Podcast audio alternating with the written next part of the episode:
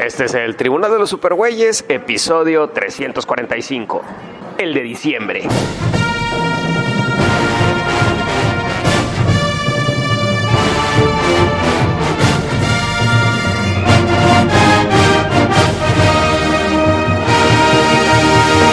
De todos los confines cósmicos del universo se reúnen con papas y chelas las más poderosas fuerzas del bien que se hayan visto. Pedro Ajaz, Tavo Duarte, Chucho y Mario Padilla. Todos dedicados a luchar por la paz y la justicia de la humanidad y hablar un rato de cómics también.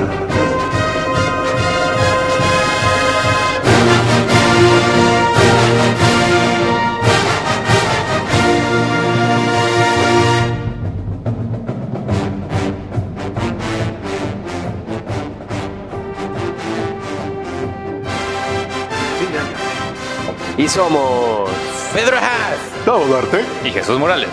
y Mario Padilla y eh, pues hoy, hoy damas y caballeros, hoy estamos haciendo el último episodio del año. Hace muchísimo que no hacíamos un episodio móvil, todos en persona.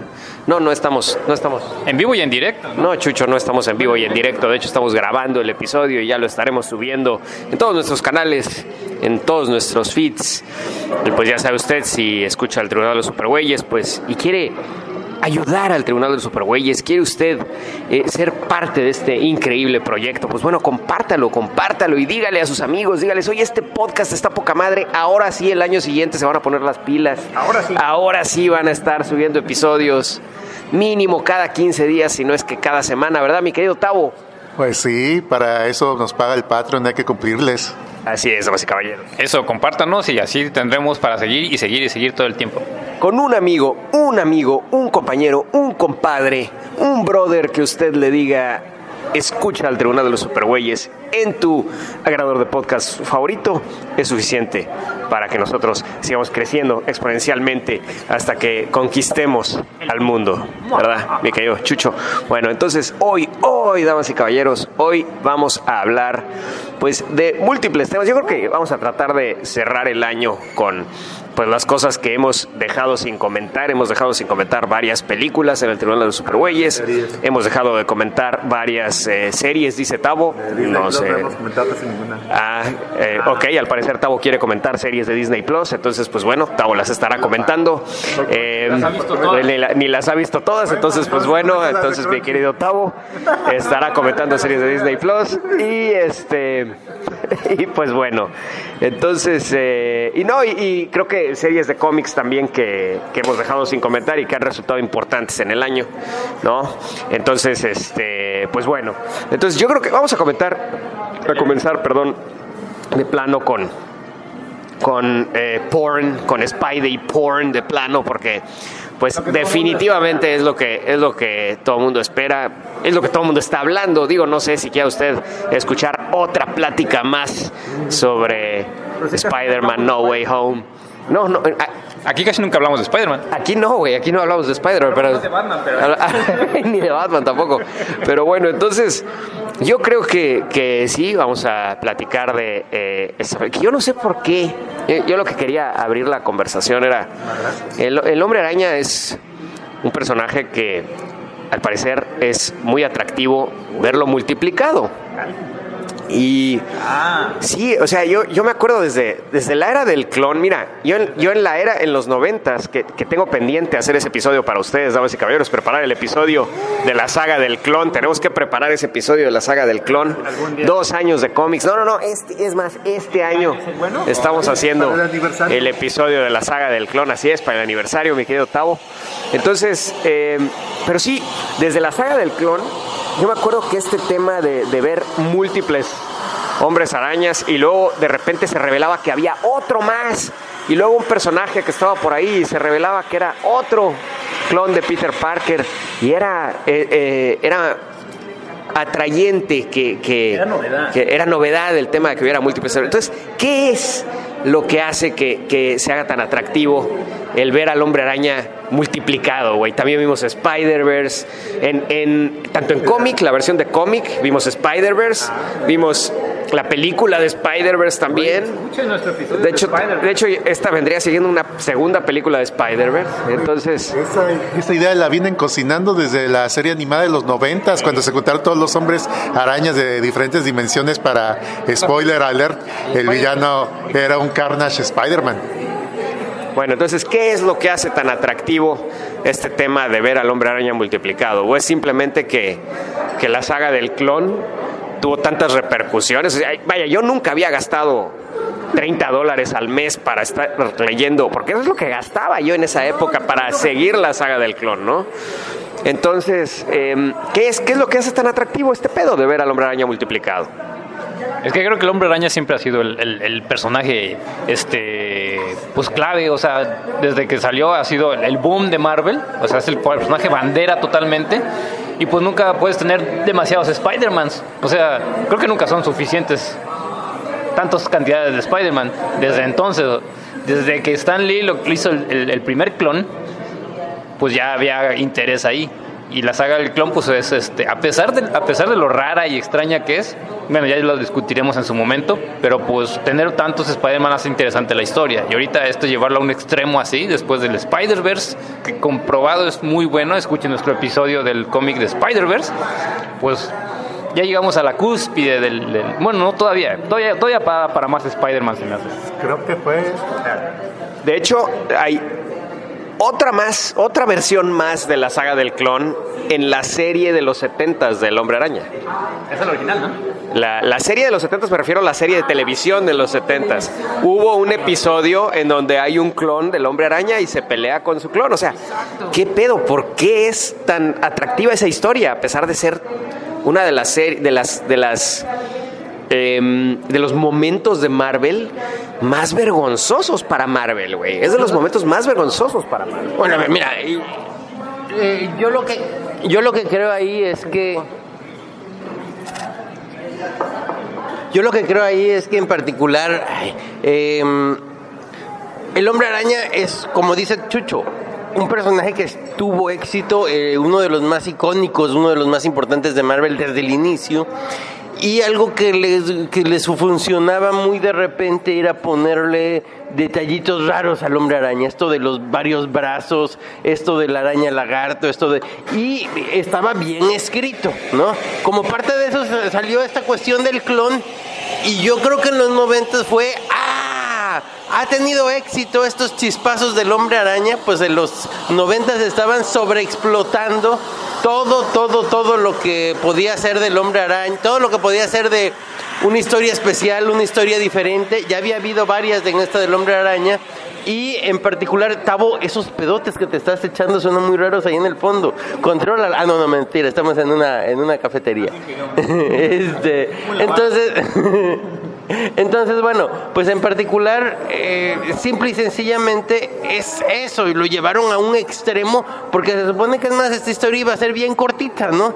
Ahora, eh, ya poco a poco con el tiempo es una historia que eh, creo que si se hubiera manejado bien, hubiera tenido su espacio en la cuestión del hombre araña, al hacerlo un poquito más corta, al, al- al, eh, enfocarlo un poquito mejor, pero bueno, pues ha quedado, creo que eh, muy adecuado para estos tiempos en los cuales de repente se saca un poco de todo y, distintas versiones de lo mismo. Entonces, bueno, pues eh, por ahí va. Sin embargo, no tenemos una película de El Hombre Araña de seis brazos, ni tenemos una película de El Hombre Araña que eh, el, Hombre Araña con traje negro o no, o sea, de todos los cambios que, que tenemos del Hombre Araña, el que se ha repetido ya en varias ocasiones es, es, es los múltiples hombres arañas, ¿no? Ahora, Batman tiene múltiples versiones. ¿Estamos de acuerdo? Bueno, yo lo sé, también Spider-Man. Sin embargo, Batman, nadie está... O, de hecho, hay muy pocas historias en donde junten varias versiones de Batman. No es atractivo ver a Batman multiplicado. No es atractivo ver varias versiones de Batman trabajando juntos. Batman es, es un solitario tal vez y... y- ejemplo, metal. eh, entonces, ¿qué pedo, güey? O sea, el hombre araña es tal vez. Yo, yo se, lo, se lo atribuyo a que eh, el hombre araña eh, pues nos pega en el, sentimiento de soledad, porque creo que cuando el hombre araña es más, bueno, ha, sido más atractivo para mí como personaje, es cuando está solo, cuando está tratando de lidiar con su, con su propia soledad, con su situación económica, con su situación de estudiantil, con, con, con, eh, como lo, exactamente, como lo dejaron ahorita de spoiler. Bueno, los spoilers vienen desde ahorita, obviamente, ¿no? Entonces, entonces eh, creo que, que por esa razón el, el ver una relación, insta- una relación que se genera instantáneamente con otros personajes, porque pues evidentemente es intrínseca esa conexión con este personaje que por su naturaleza es tan solitario, creo que eso es lo que hace tan atractivo el ver al hombre araña interactuar con otras versiones de sí mismo, porque inherentemente son personajes muy solitarios, pero al mismo tiempo son personajes que no es como Batman, que, quiere estar solo y busca estar solo, sino que Peter Parker es una persona que necesita de otras personas. No está solo por decisión. Eh, sí, creo que sí tiene mucho que ver ese elemento y hay, hay otro, ¿no? Que también, en mi opinión, estás como que mm, pues mezclando un poquito uno con el otro, porque esto más que no se me hace como que una versión del clon, una versión de la historia del clon, sino una versión de encontrarse el hombre araña con otra otra forma de él que es lo que habíamos visto en Spider-Verse en los cómics, ¿no? Eh, pero creo que es porque también, además de ese elemento de la soledad, el hombre araña es uno de los pocos superhéroes que sí ha tenido cambios importantes en su vida, que sí ha tenido ah, varios pasos en su vida. Y bueno, pues viendo esta película me acordaba, viendo al que, de repente sí es medio pendejín el, el, el Parker, el Peter Parker que, que vemos en Tom Holland, me acordaba que pues releyendo los primeros números de Am- Amazing Spider-Man me sorprendió y decía, oye, sí, este Spider-Man eh, no era tan buena onda como yo me acordaba o como nosotros nos acordábamos y llegaba con los cuatro fantásticos, quiero hacer una lana, quiero... Entonces sí tenía esos elementos en los cuales, bueno, pues el personaje ha cambiado, eh, eh, claro, no tanto como debería en si fuera real, no tanto como algunos nos gustaría, pero sí ha tenido una serie de cambios, una serie de cuestiones que ha vivido, eh, sobre todo gracias a autores anteriores, y, este- y entonces ver una versión anterior del hombre araña interactuar con alguien que ya ha sufrido más o que ya ha pasado más, eso sí lo hace ver interesante, en cambio como que Batman, por ejemplo, pues sí, su eh, lo que le sucedió, lo que lo marcó fue ese- esa cuestión que lo hizo transformarse en Batman. Superman, bueno, pues como que siempre, eh, eh, esa es la fortaleza del personaje, inspira porque a pesar de las dificultades que enfrenta, siempre es más o menos el mismo. Además, está el hecho de que el hombre araña sí ha cambiado, ¿no? No, pues yo creo que desde el punto de vista de interacción entre los, los personajes, pues que sean clones o que sean otras versiones de otros universos, pues va a ser lo mismo, porque pues la idea es simplemente tienes dos personajes que son esencialmente la misma persona, ya sea sean clones o son versiones de otros, de otros universos. ¿no? Ahora, yo creo que lo que entra divertido desde el punto de vista de película o de, o de Spider-Verse la otra película, güey. Es que se supone que son versiones de la misma persona, pero tienen una historia totalmente diferente.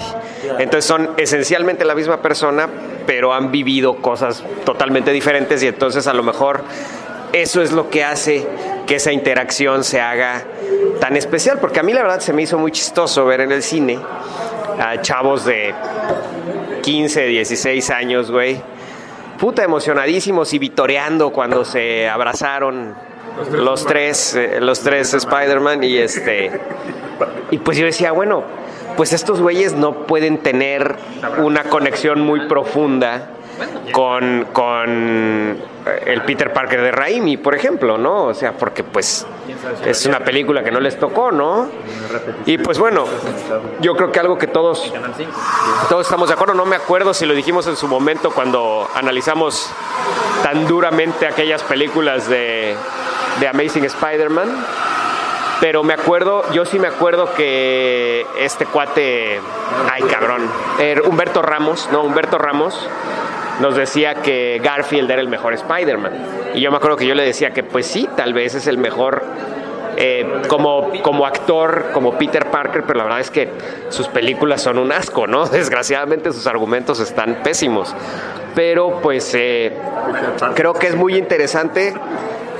Tal vez es, es, es lo que hizo que esta película fuera la más spoileada del mundo. Lo peor es que es, creo que dentro de todo, porque definitivamente es una película que, que está buscando, o sea, es una película hecha por Twitter definitivamente, porque están dando lo que se pidió en Twitter, lo que se pidió desde hace años en Twitter, en Facebook, en, pues, Instagram, no, pero pues bueno. Entonces, eh, hay, subreddits completos de, análisis de, cómo podría ser una película con los tres Spider-Man. Y yo creo que también eh, estos, estos rumores de que regresa Michael Keaton como Batman. La verdad es que para mí, o sea, para mí esta película del Hombre Araña es la película más spoileada que he visto en mi vida, güey. O sea, es una película que a pesar de que me gustó muchísimo, a mí me hubiera gustado verla, pues sin saber qué pedo, güey. Porque la verdad es que eh, dentro de todo lo que, lo que pasa en la película, eh, a pesar de que es una película muy alegre, con unos chispazos de tragedia, solo unos chispazos, unos espolvoreos de tragedia. Em, creo que unos un detallito insignificante de tragedia. Pero dentro de todo es, es una película feliz, güey. O sea, la verdad es que es una película feliz, cabrón. Entonces, em, pero yo nunca había visto estas reacciones en el cine. Es raro ver a la que, que ¿cómo te lo explico? Yo luego tengo reacciones en el cine muy eh, no, no, o sea, ha- hago muy visible lo que me emociona y nunca había visto gente a mi lado haciendo lo mismo, güey. Al grado de que dije, no mames, así me veo, ya no voy a hacer eso. Ya no voy a hacer eso, cabrón. Entonces, em, no, pero la, la verdad es que eh, sí, creo, creo que fue eh, es una película definitivamente cocinada para darle para dar lo que lo que quieren, pero para mí lo, lo más interesante es por qué tanta gente respondió a eso, por qué tanta tanta gente en todo el mundo, güey, que, que leían cómics, que no leían cómics, que les gustaron las películas del Hombre Araña, que no les gustaron las películas del Hombre Araña, o sea, de repente todos, toda la gente, todos los hombres de cualquier, porque, porque sí, la verdad es que sí, es algo muy enfocado al, al género masculino. Pero sí, tal vez hay muchos. Por los actores, sí, pero. Pero eh, yo lo comparo mucho a, un partido de fútbol, cabrón. O sea, vi una, una reacción parecida al, nive- al, al mundial de fútbol. O sea, yo nunca había. Para mí es una cosa sin precedentes. Pues mira, mira, a mí me parece muy lógico. ¿Por qué? Porque yo recuerdo cuando estaba viendo la, la primera Hombre Araña en esos años y este y la- creo que era la segunda, tercera vez que la veía encantado, ya sabes, pues bueno, era la que queríamos ver y, de hecho ya he mencionado en ocasiones que asombró hasta por los efectos, o sea, los efectos en ese momento eran súper revolucionarios, era impresionante ver algo así en pantallota. Y termina la película, la segunda o tercera vez que la vi. Un niño de plano agarra y se paró emocionado. Lo hicieron, señores. Sí, pero un niño de 12 años. Y, y la verdad es que yo dije, ay, qué chido. Me hubiera encantado ser ese chamaco de 12 años, ¿no? Haberla visto también de 12 años. Y, en particular, bueno, pues ahorita, ¿qué es lo que debió haber sentido ese, eh, esos 100, 200, 500 chamacos de 12 años de aquí de esta ciudad nada más, cabrón? Que ahorita ya crecieron, ya no tienen 12, ya tienen mucho más. Y si le aumentas a algunos que a lo mejor tienen 15, pero eh, se echaron todas las películas de chamaquillos, o sea que se las compraron, las vieron, las vieron una y otra vez. Y cuando eres niño ves una película 3, 4, 5, 6 veces. Y si te gusta, pues es muy sencillo echarte las 4 o 5 películas de Hombre Araña que hay. Entonces yo creo que eso es lo que está haciendo, lo que hizo esta película, que además, sí, estoy de acuerdo con lo que tú dices que está hecha si tú quieres por Twitter, por, pero está bien hecha, o sea, está bien escrita, aunque está muy esquemática si tú quieres, está y, tiene sus detalles porque sí los tiene, pero está bien hecha, está dentro de lo que cabe y creo que es más, hasta aprendieron y, y le arreglaron algunas cosas que todas las otras historias en cine de Hombre Araña no me gustaban y que aquí como que están ajustaditas. Precisamente eso, o sea, es una es lo que la gente quería ver. Por fin están tomando en cuenta lo que realmente pues la, lo- la- gente quiere ver, no solamente los fans, sino todo mundo, o sea, dándole este final a, la- a la- a las series estas. Eh, y, y mostrándote momentos épicos, que es lo que, que buscabas, o sea, y, la- y la- y como dices, la película tiene muy, muy buenos momentos y está muy bien hecha, esa me fue la idea que, que te quería decir, pero este... Sí, se me fue la idea, Pedro, se me fue la idea que quería decir. Pues primero que nada, expandiendo un poquito lo que dice Pedro, cada quien, cada generación de chavos, o como quieran decirle, tuvo su Spider-Man favorito, tuvo su Tobey Maguire, Andrew Garfield, o este güey nuevo que ya ni me acuerdo cómo se llama, y, de y haz cuenta, Tom Holland, bueno, y de repente pues, querían ir a ver al cine y hay gente que no ya tiene rato que perdió la costumbre de ir al cine por las cuestiones externas, ya saben de qué, y levantando sus restricciones, pues vamos a volver todos al cine y se juntaron todas esas generaciones para ver esta película en específico porque querían ver a su hombre araña, ya sea cualquiera de los tres que salieron ahí. Ahora, yo, yo voy a entrar al, al aspecto sombrío de este pedo, güey. Como. eh, eh, sí, la verdad es que estas películas, pues están. Pues poniendo. Yo creo que también parte del éxito de estas películas es que están haciendo más accesible, porque a fin de cuentas todo esto se hace, es accesibilidad, ¿no? Entonces están haciendo más accesible lo que a nosotros nos ha gustado toda la vida a gente que pues nunca lo hubiera experimentado porque pues nunca en la vida les vas a poner un cómic enfrente y lo, y lo van a leer, güey, ¿no? Entonces, y menos de multiversos, exactamente. Entonces, porque la, la realidad de esto es que esta película, este argumento, lo leemos en un cómic hecho por Dan Slott y decimos, putz, otro refrito, güey. O sea, ya es, esto ya lo hicieron muchas veces, güey. Ya lo hemos visto muchas veces y mejor hecho, ¿no? O sea, si analizas la trama desde ese punto de vista, yo creo que es un- una, una trama, sí, de multiversos y todo, pero pues muy simplificada, muy... eh, eh, muy ¿qué? muy forzada. El, el, la- el argumento principal de, de cómo suceden las cosas, realmente sí, si lo ves, si lo analizas, es forzado, pero Claro. lo dejas pasar. Lo dejas pasar por todo lo que viene y por todo lo que esperas de esta película realmente. Exactamente. Entonces, sí, a mí este, este tema de, de- Yo siempre prefiero, o sea, yo siempre prefiero la ciencia ficción a la magia. Siempre. Siempre que tú me digas, vamos a tener la razón de un suceso y queremos que sea mágico, que sucedió porque, pues, magia, pues yo en todo caso, tal vez por eso me gusta tanto la magia de Harry Dresden, porque la magia de Harry Dresden, que son estos libros de Jim Butcher que he mencionado mil veces, tal vez porque la magia de Harry Dresden es muy científica dentro de todo, tiene bases establecidas de cómo funciona y sabes cómo funciona. En cambio, est- esta magia, en donde, eh, muy al estilo de Mephisto, quiero su matrimonio, ¿no?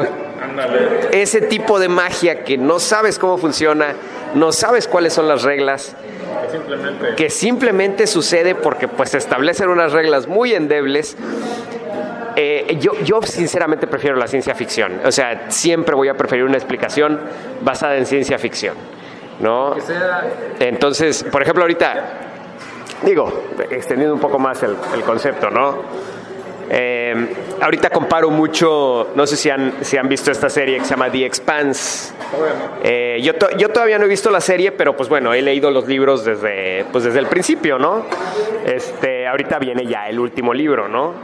Y pues bueno, la mejor manera de explicarlo pues es Game of Thrones en el espacio, ¿no? Este, pero pero realmente el- el- el- la base de, digo, el, capitán James Holden pues es, capi- es el capitán Kirk, güey. O sea, es ese personaje es el capitán Kirk, güey. De hecho, si, si ahorita William Shatner estuviera, tuviera 35 o 40 años, güey, yo lo casteo de James Holden, güey, porque James Holden es el capitán Kirk, güey. No hay vuelta de hoja, ¿no?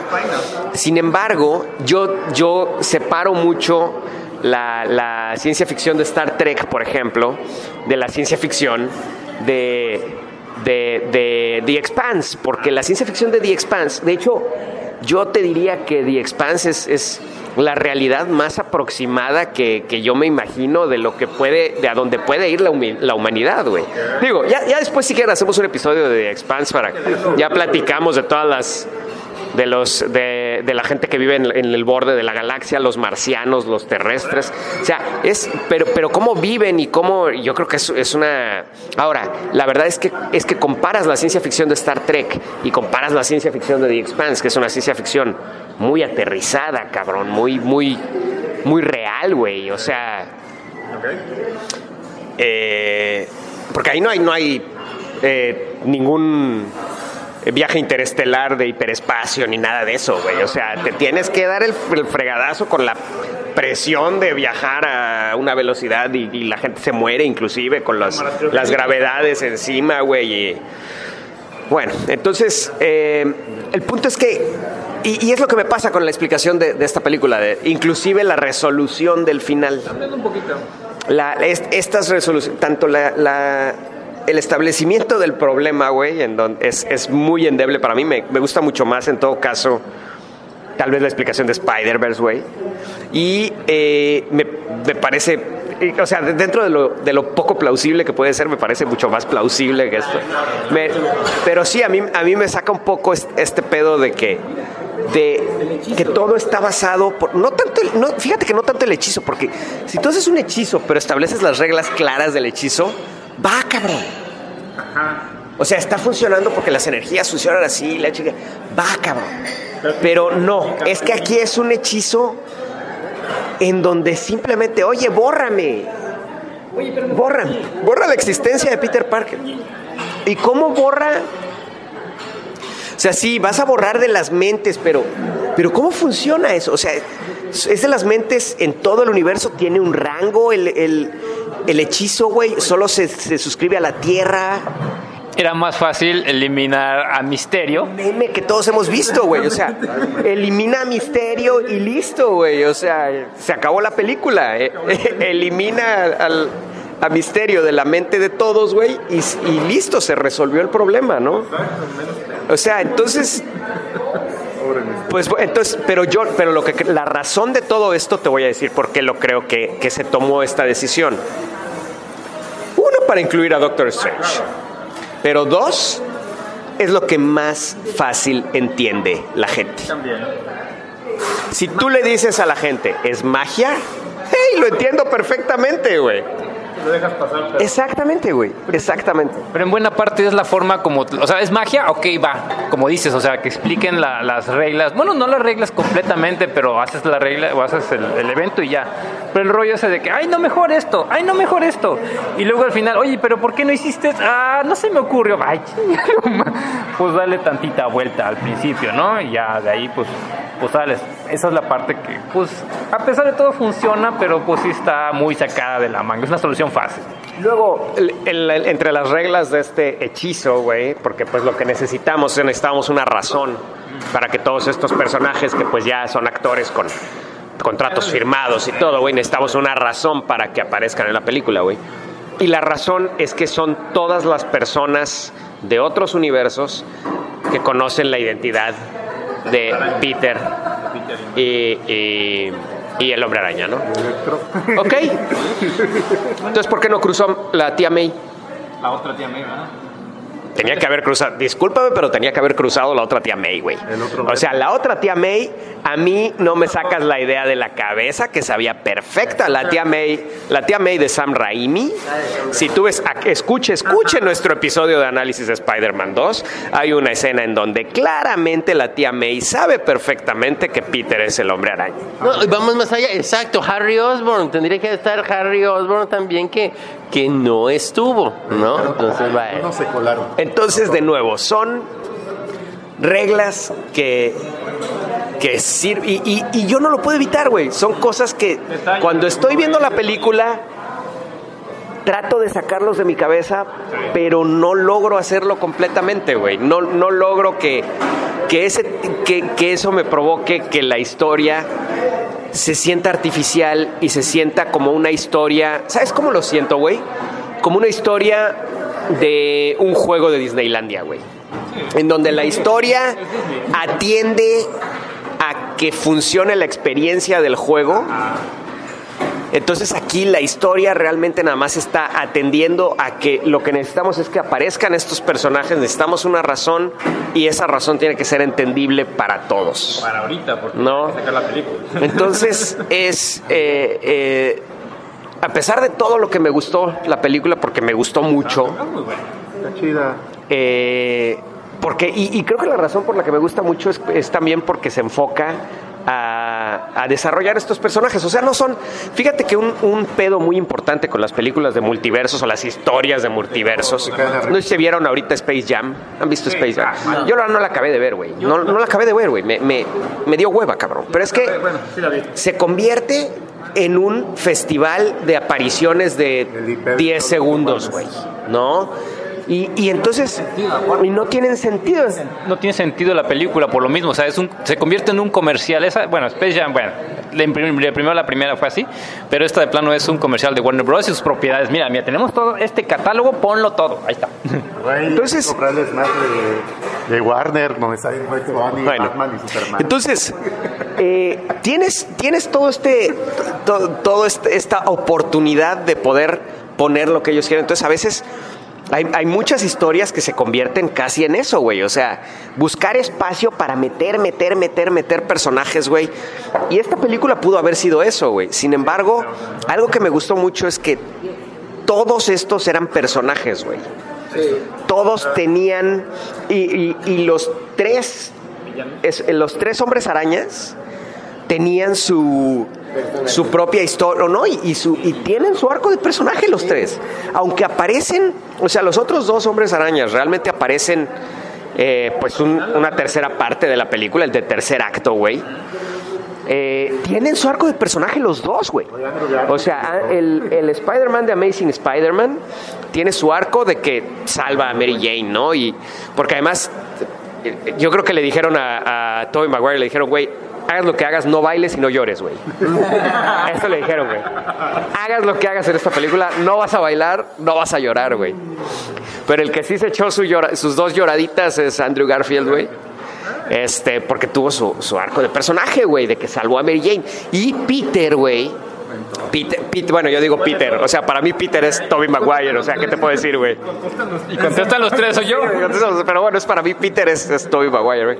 Y, y el, y el Peter Parker de Tobey Maguire, pues tuvo este, este arco de que él está todavía con eso adentro de- del tío Ben, güey.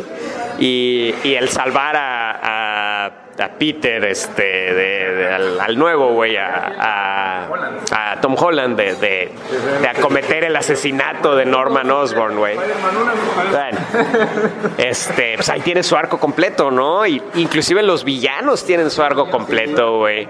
Me encantó toda, toda la onda de, de- bueno, ya lo, lo último que quiero mencionar es eh, que me encantó la decisión de, que el villano principal fuera Norman Osborn y el Duende Verde sin la máscara, güey, y que dejaran volverse loco a este güey. No necesita la, no necesita la máscara, o sea, la- nada más con que le pintes la cara realmente a, este, a William Dafoe ya es el duende verde, güey. Da igual al Duende Verde de los cómics, güey, igualito, cabrón. Y luego los colores, o sea, le pones la, cha- la chamarra, es la- el hoodie ese que traía y lo rompes, ya es el duende verde morado, güey. O sea, los colores ahí están, o sea, lo- Están, güey, nada más la capuchita. que Bueno, le pusieron su capucha de Hobgoblin, güey, pero. Ahora, eh, eh, era también lo que decía, hablando de las cosas buenas de la película, que como que le aprendieron de las otras, ¿no?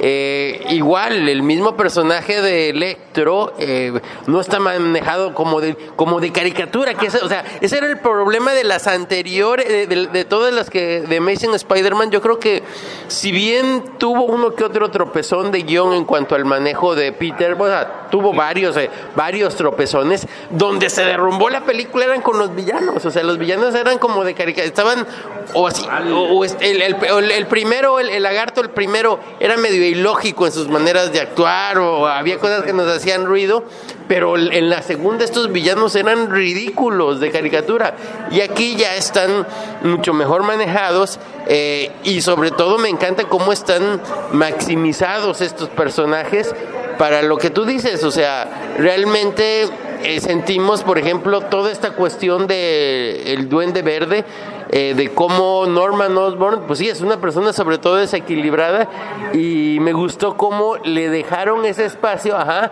y le dejaron ese espacio a manejar ese actorazo que es, porque cuando se está como el Norman normal, confundido, que es buena persona, que realmente, eh, realmente sí te se te transmite muy bien el, el, el actor, ¿no?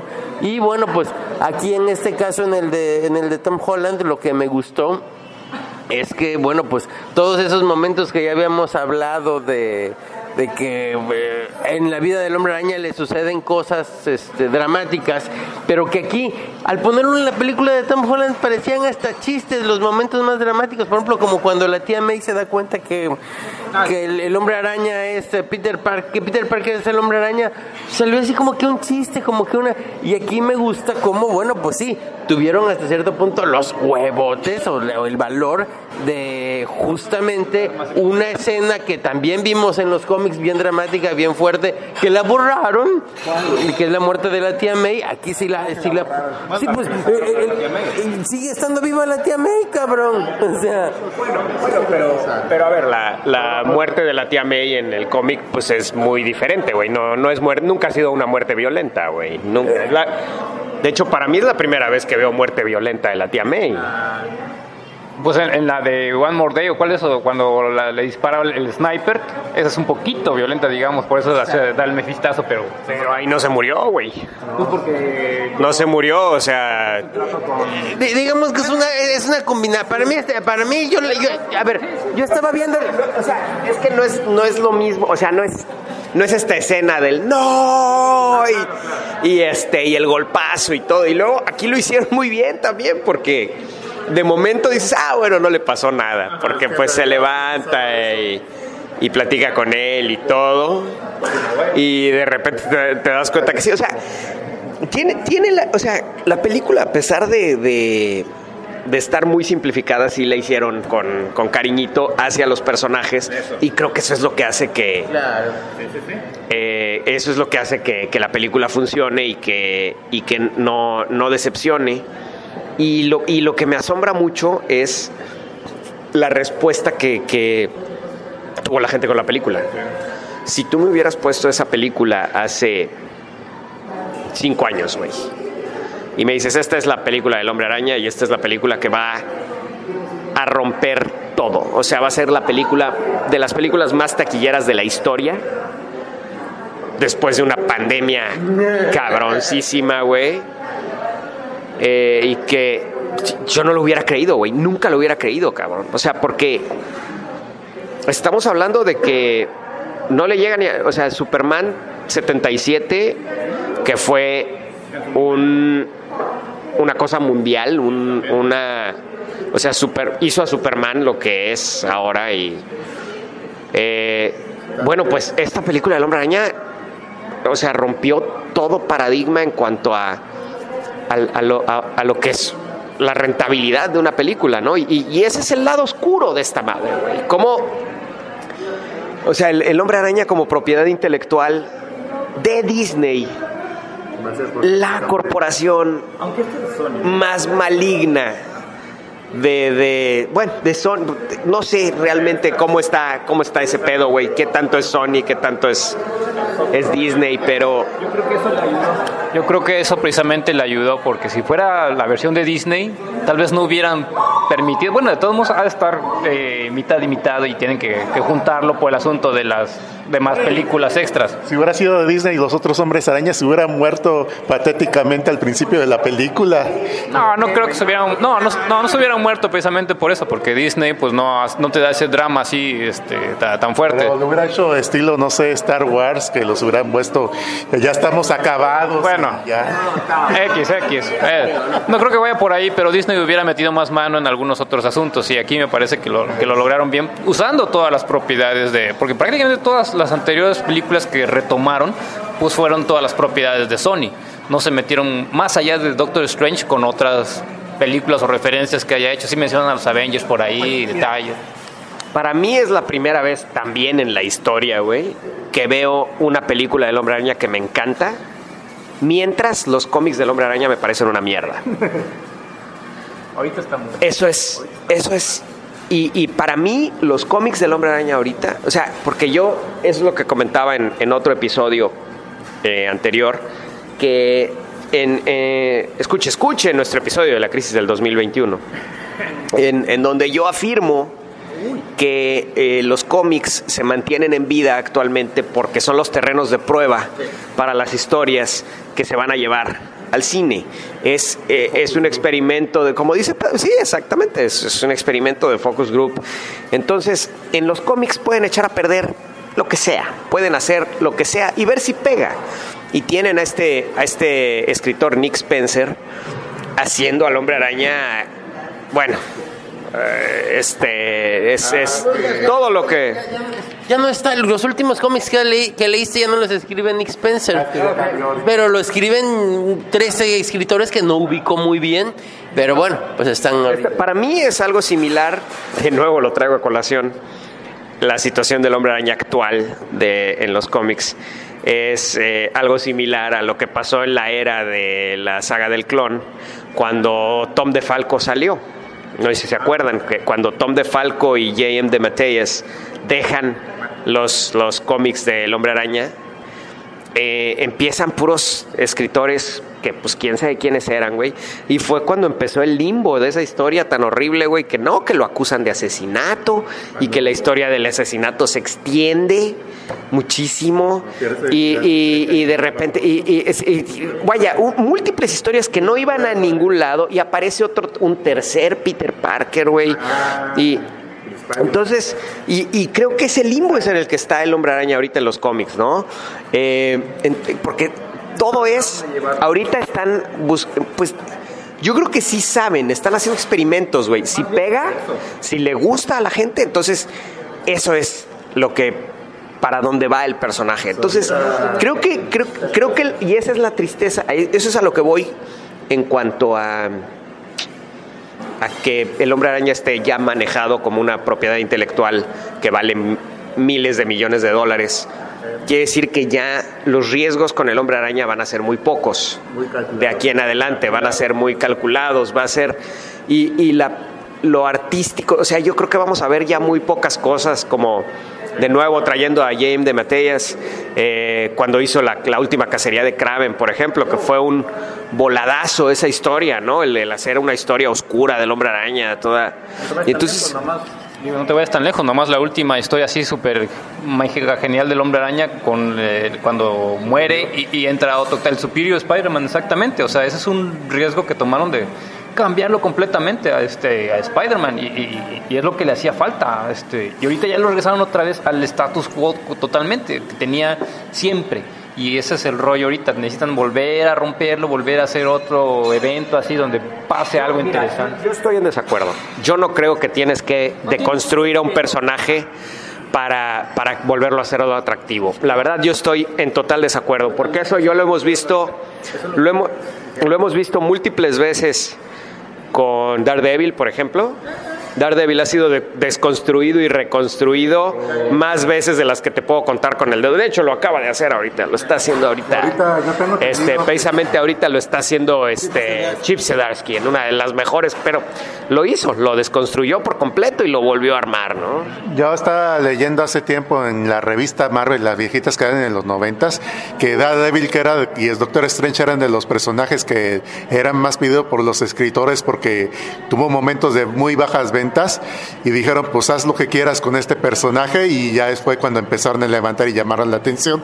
Entonces, yo lo que, yo lo que creo que pasa, que va a pasar con, con el hombre araña es que hasta que baje su popularidad, güey. O sea, en, en años, güey, que, que su popularidad vuelva a bajar, hasta entonces vamos a ver realmente trabajos de historias de autor, historias de un autor que diga, voy a tomar al hombre araña y voy a hacer algo chingón, voy a... Mira, hasta dudo mucho ver... Y te, te repito, de nuevo, eh, hubo una época en- de- para el hombre araña entre los 70s y los... eh, bueno, se usaban muy pocos villanos, güey. Cuando lo dejó Stan Lee, se, se reciclaban los mismos villanos que hizo Stan Lee. Casi no había villanos nuevos, güey. Creo que hasta el Goblin. Entonces, yo creo que ese es, ese es el lado oscuro de esta película, creo yo, que, que ya va a haber muy, poca, muy poco arte, digamos, no sé si quise llamarle de así a, a lo que veamos del hombre araña, ¿no? Sin embargo, eh, pues yo, por ejemplo, ahorita, pues estoy esperando, porque cada vez se sube más la barra. Por ejemplo, el, el juego de Spider-Man 2 de PlayStation, El que no sea DLC. Vaya, es, es increíble el, el último juego que, que jugamos hace dos años.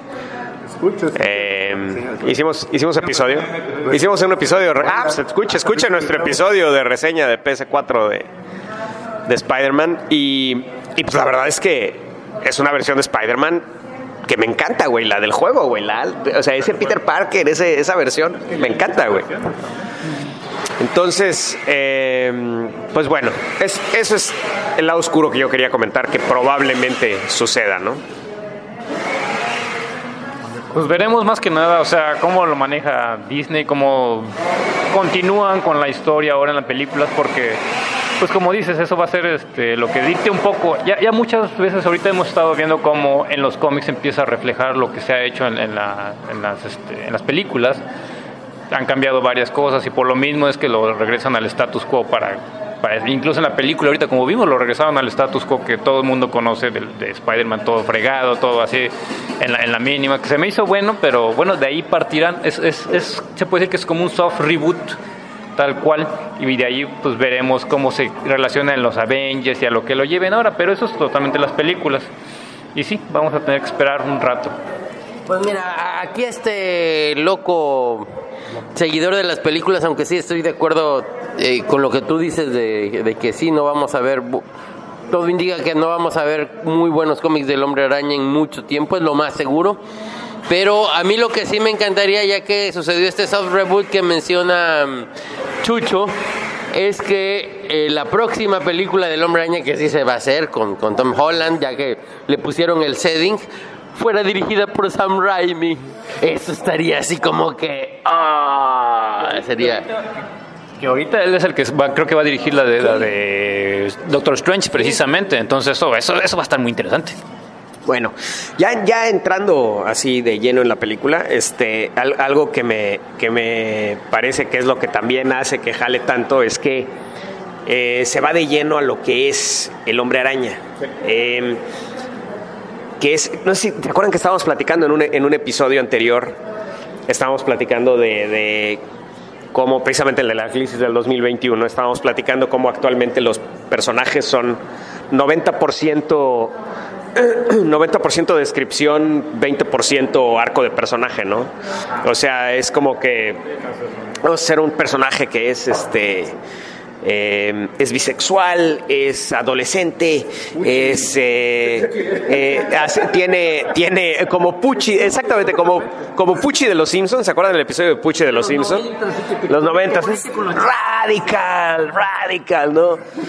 Entonces, exactamente. Y entonces, lo que, lo que pasa con, con estos personajes es que no conectan, porque tú no conectas con, con un personaje que se parece a ti en la superficie, te, te conectas con un personaje que, con lo que tú, que, un personaje que, que reacciona como tú quisieras reaccion- reaccionar, que resuelve las cosas como tú quisieras resolverlas, que tiene características que tú quisieras tener.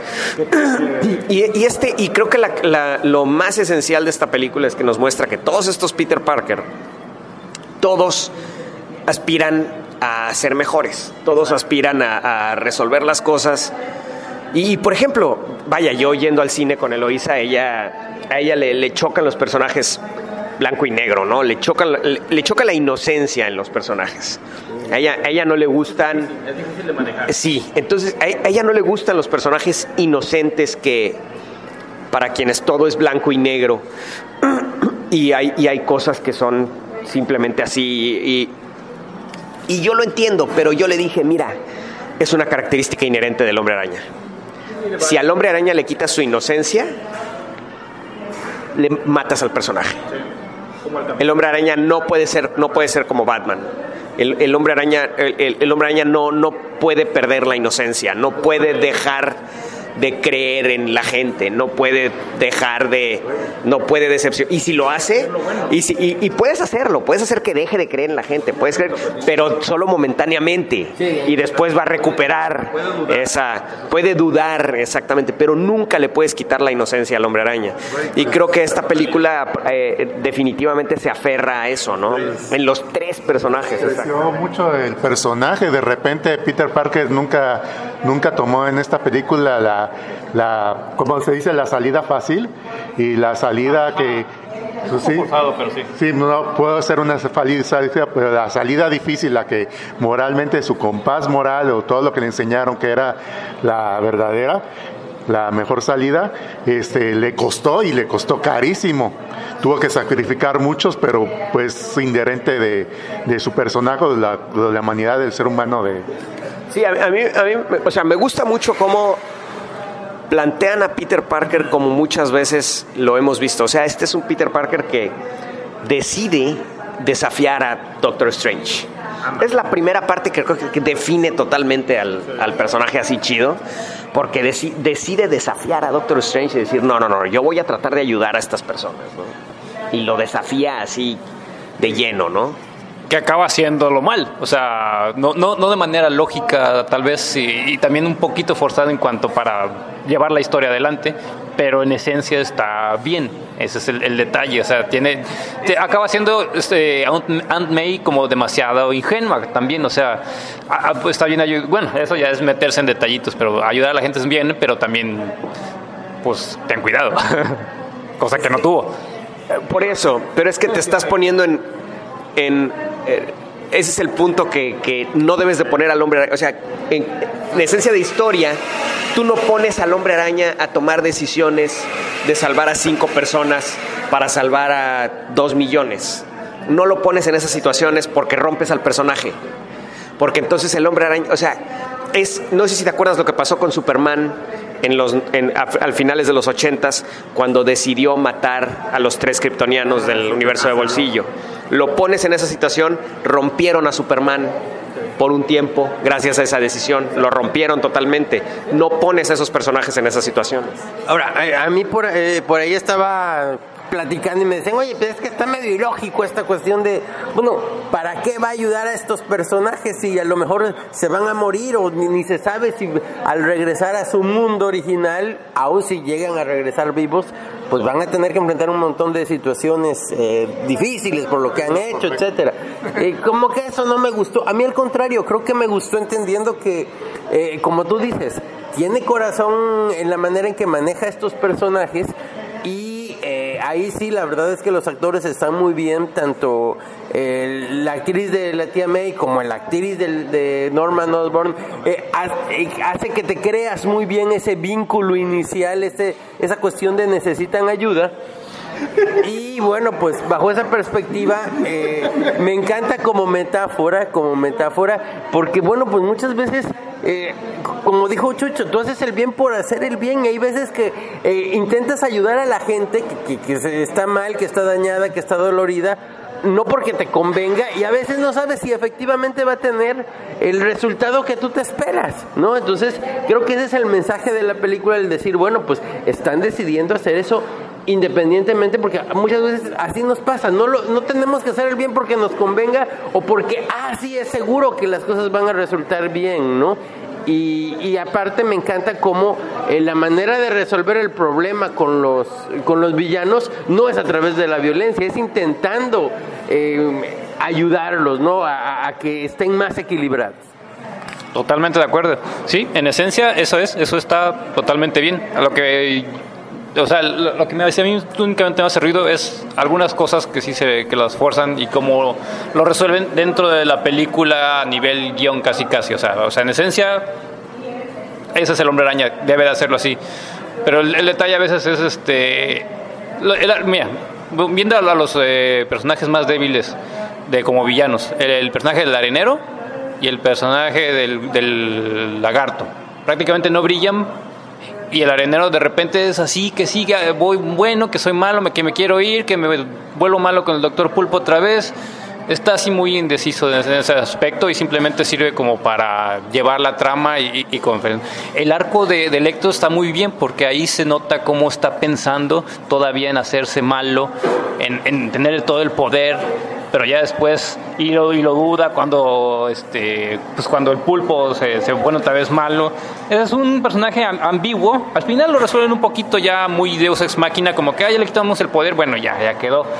Pero este pero se nota su, su este su duda su, su, su cómo, cómo piensa en, en el poder todavía no como Osman Robin que simplemente se flipea y el pulpo incluso también, o sea, simplemente el chip es lo que lo hace.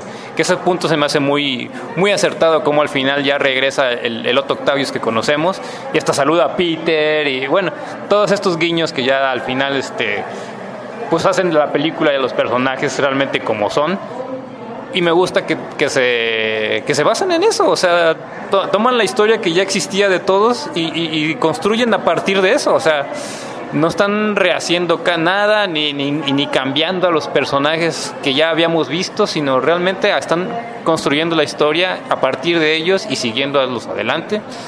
Y funciona perfectamente. Muy buena la, verdad todas esas opciones.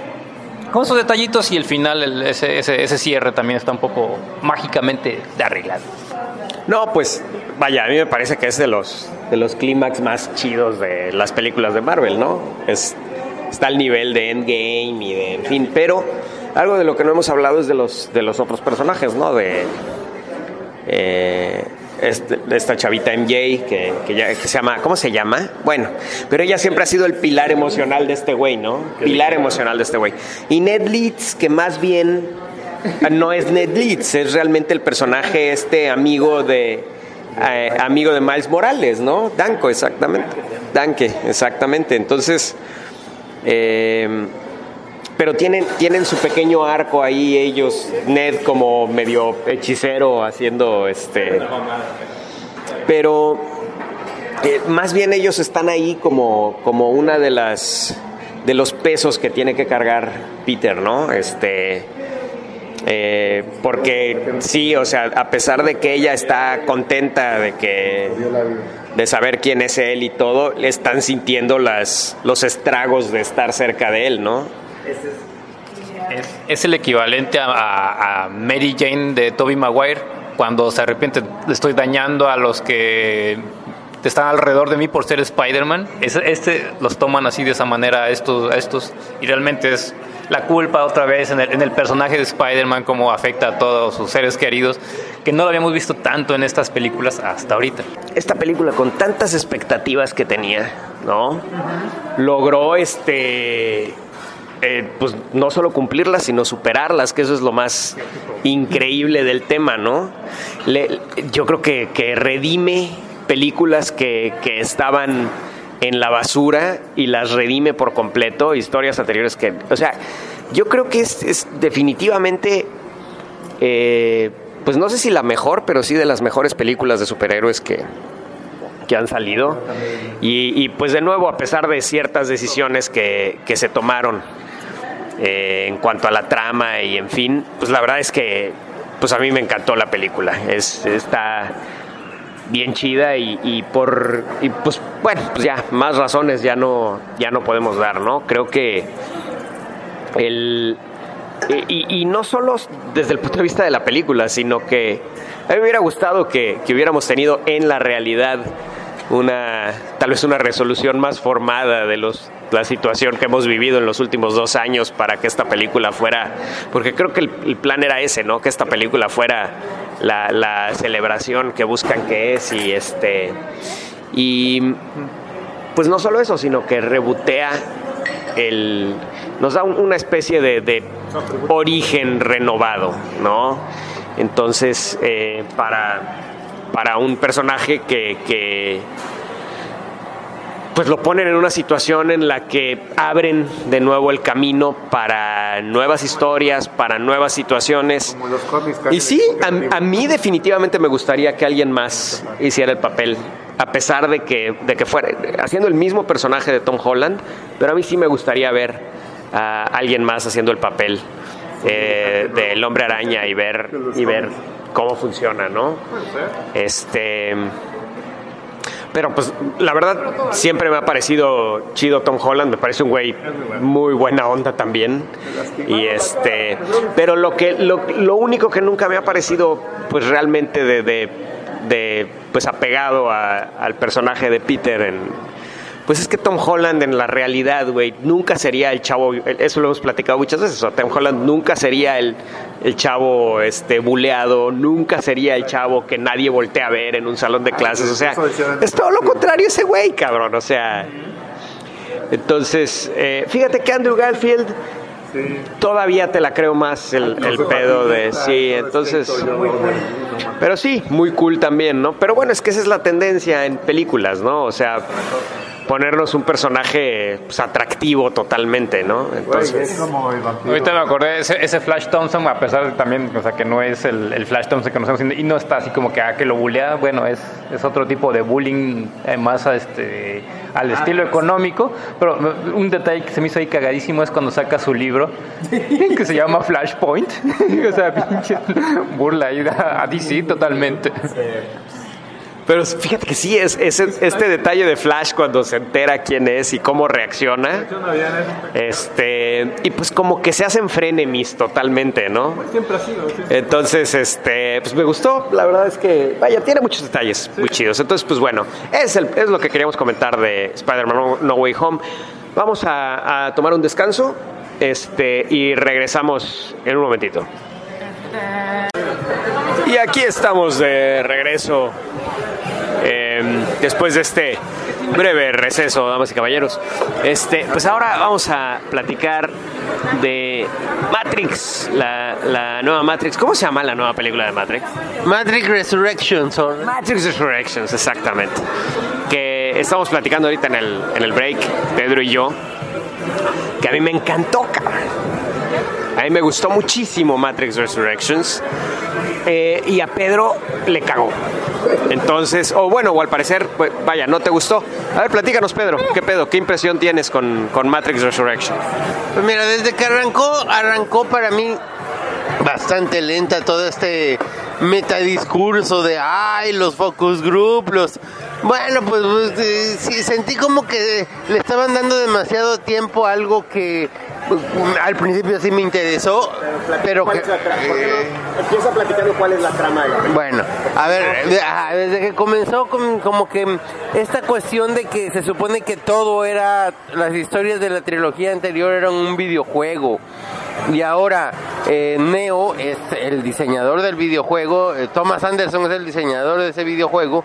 Y ahora, bueno, pues la historia es que lo están obligando a rehacer su videojuego eh, por una corporación. Entonces, bueno. una secuela. Exactamente, es una secuela del videojuego por medio, ah, ahora sí que obligándolo a través de una corporación y bueno, pues están buscando cómo volver a repetir el fenómeno de, de Matrix. Uy, casi no se proyectaron. Casi no se proyectaron, como dice Chucho ahorita, como dice el comentario Chucho. Y en particular, bueno, pues de repente hay me- metalenguaje ahí entre que, ay, ¿cómo le vamos a hacer para realizarlo? Y es importante que estés tú porque eres el creador para que después no nos digan que está chafa. Hay un momento en que dicen, Warner Brothers lo va a hacer, estés o no. Es prácticamente la proyección y lo que están haciendo.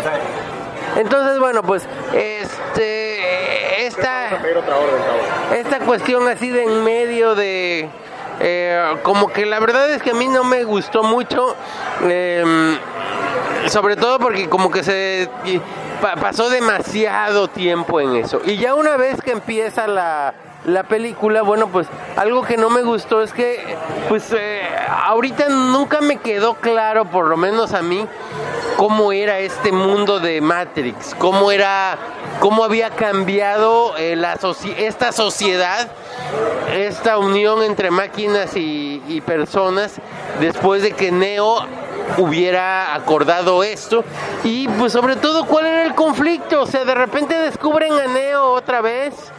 Eh, lo sacan de la Matrix porque está otra vez en la Matrix eh, en una nueva versión, como dice el nombre, lo- eh, eh, ya mm, em, vuelto a nacer. Pero eh, eh, nunca me quedó claro ni por qué era tan, tan, tan importante Neo. Ni por qué justamente, bueno, pues si ya era tan importante y se lo quitan, no vuelve a generar otra guerra, otra broncota. Como que nunca, nunca me quedó claro qué era lo que eh, se daba ahí en este conflicto, cómo era este mundo. A lo mejor en vez de nada más Neo por Neo, me hubiera gustado que le hubieran dado más creación a este mundo, creación al contexto del conflicto, de por qué se daba. Y como que yo siempre sentí como que la película estaba así medio agarrada en, en, en ganchos que no sabía realmente eh, qué a qué estaba haciendo referencia tanto dentro como fuera de la película, tanto lo que sucedía en este mundo eh, que vivía Neo, tanto con lo que estaba haciendo de guiño a nuestra realidad. Nunca me quedó muy muy claro, solo por momentos. Este, bueno, pues. Pues para quien no, quien no lo haya visto, realmente esta, esta película, pues es dirigida por Lana Wachowski. Ya no son los dos hermanos Wachowski, ya solo es uno de ellos, que ahora es ella. Une, une de ellas. Pues no, ella es ella. Ah, bueno, sí es ella, sí. Ella es ella, güey. Y. em, Las dos ya son las dos. Y no sé por qué el otro güey ya no le entró. Pero- o la otra mujer, No, no, no, porque el, el- el- no, uno, uno es eh, no, el- dos. ah, los dos son, son ellas. Ah, bueno, mira. Entonces, eh, bueno, el punto es que eh, ¿Por qué me gustó? Me pregunta Pedro que por qué me gustó tanto. Bueno, pues por las mismas razones que estos güeyes están diciendo que no les gustaron, es por lo que a mí me gustó mucho. A mí me gustó mucho cómo se autorreferencia la película y la crítica que hace a la realidad actual. A la realidad actual en cuanto a cómo reacciona el público a las cosas. Me pareció una crítica muy ácida y muy certera en cuanto a cómo reacciona este público que se basa en redes sociales y un ejemplo clarísimo es precisamente la película que acabamos de platicar, que es Spider-Man. Eh, y, es, y nos muestran cómo se hacen estas películas. Claro, diciéndonos que están haciendo un videojuego, pero es una crítica certerísima de cómo se hacen estas películas hechas por comité, hechas por, por eh, redes sociales. Y Matrix se está autorreferenciando dentro de la Matrix con un Neo totalmente harto, que no entiende el mundo actual y que, que hace referencia precisamente a los güeyes de nuestra generación, que son los güeyes de Neo, que no entendemos cómo funciona este público actual, que les gusta tanto, que les den lo que quieren, no, no saber lo que quieres, sino eh, como nosotros, ¿no? Que más bien yo esperaría más bien que, que me den algo que yo no sabía que quería. Pero la manera en que referencian todo esto. Y eh, otra cosa que, que me gustó mucho es los villanos, me parecieron increíbles, güey. El regreso de Smith, cabrón. No es Smith. ¿Eh? Bueno, pero es que ese no es Smith, o sea, por más, por más eh, que digas que es Smith, realmente, bueno, ahorita te sé que estás dando tu opinión y esto, pero no, me- no, no le llega ni a los talones y, no me parece que, que Smith tenga la, este, este Smith, este personaje, que tenga la fuerza como, eh, como personaje. De entrada todo eso se me hace un detalle muy importante, que ni la mitad del elenco logró regresar. O sea, si estás regresando los personajes, si estás rehaciendo prácticamente la, la película, porque se va paso a paso sobre, la, sobre lo que fue la primera. O sea, la están rehaciendo totalmente cada uno. Hasta, te- hasta nos muestran escenas de la película anterior. Ya de ese, de entrada ese, ese detalle como que ya me hace ruido. O sea, ah, estás referenciando una. ¿Que por, ¿Que por qué? Pues porque es mismo, porque estás referenciando a una película anterior. Pues es una secuela, güey. Es una secuela. ¿Cómo vas a referenciar la película anterior? Entonces no sería secuela. pero con escenas todo el tiempo, flashbacks todo el tiempo. O sea, llega un momento en que ya es demasiado. A ver, Entiendo, entiendo, entiendo que estás referenciando la película anterior, pero llega un momento en que a, a mí, por lo, por lo menos, me distrae tanto el que me estás, ah, mira esta película, ah, mira esta película, ah, mira esta película. Llega un momento en que dices, bueno, mejor veo la otra película. Y como ya la vi, no mames. y como ya la vi, pues estoy viendo que estás... entonces, ¿y cómo te gustó el Hombre Araña entonces, güey? Porque el Hombre Araña está constantemente referenciando las películas de Andrew Garfield y de Tobey Maguire, cabrón. pero no me está mostrando escenas de esa película en el mismo momento que está volviendo a construir esas escenas dentro de esta película. El- es cuestión técnica, es cuestión de, de- de detalles de, de- de narrativa, tal es, que, vez. es que yo no entiendo la parte técnica, cabrón. Entonces, Probablemente sea eso, pero es cosa de, de- de narrativa, este, que no se me hace, se me hace muy fácil, se me hace muy chafa y muy, y una solución muy, muy rápida. O sea, ah, ¿te acuerdas de eso? Ah, pues lo estamos haciendo otra vez. ¿Te acuerdas de eso? Lo estamos volviendo a hacer otra vez. Ese es un detalle que, que, que se es, ve hecho por comité. Eso es lo chido. Chale, qué poco sentido el humor, cabrón. O sea, la misma Matrix se está autorreferenciando y cotorreando las mismas cosas. O sea, está cagadísimo, por ejemplo, que un güey dice, ¿qué es Matrix? ¿Qué es lo que piensa todo el mundo cuando piensa en Matrix? Y Neo echándose para atrás, güey. O sea, la misma, o sea, lo están haciendo de una manera tan inteligente porque dentro de la Matrix están creando un, bueno, tal vez tengo que explicar un poco para quien no lo haya visto. Neo en esta nueva Matrix es un eh, diseñador de videojuegos y este nuevo villano, el analista, que viene siendo el sustituto del arquitecto. Sin embargo, algo que me encantó es que este nuevo villano responde al público actual porque él sabe el arquitecto no entendía al público anterior porque él pensaba que todo era ecuaciones, todo era cerebro. Y el analista entiende perfectamente al público porque todo es sentimientos. Entonces les da sentimientos. Y, y el, y el villano es Neil Patrick Harris. Y lo hace de una manera, pues tú sabes cómo hace los papeles Neil Patrick Harris. Cagadísimo, cabrón. Ahora, todo esto eh, independientemente del de pues sí sabemos que el, escritor director se hizo es transexual no él, él es mujer ahora no todas las referencias en Matrix la trilogía original bueno específicamente la primera película eran al código binario a los ceros y unos. Todo es en dúo todo. Y me encanta como muy por debajo del agua güey sin hacerlo abiertamente. De hecho, me decía Eloisa, uy, mi papá ve esto, que es medio homofóbico, y me dice, esto ve esto, y él ni se da cuenta de todas las referencias, ¿no? Pero me encantan todas las referencias a que esta nueva Matrix ya no es un código binario, ya hay, son dos o tres, ¿no? Y, todas las referencias a, a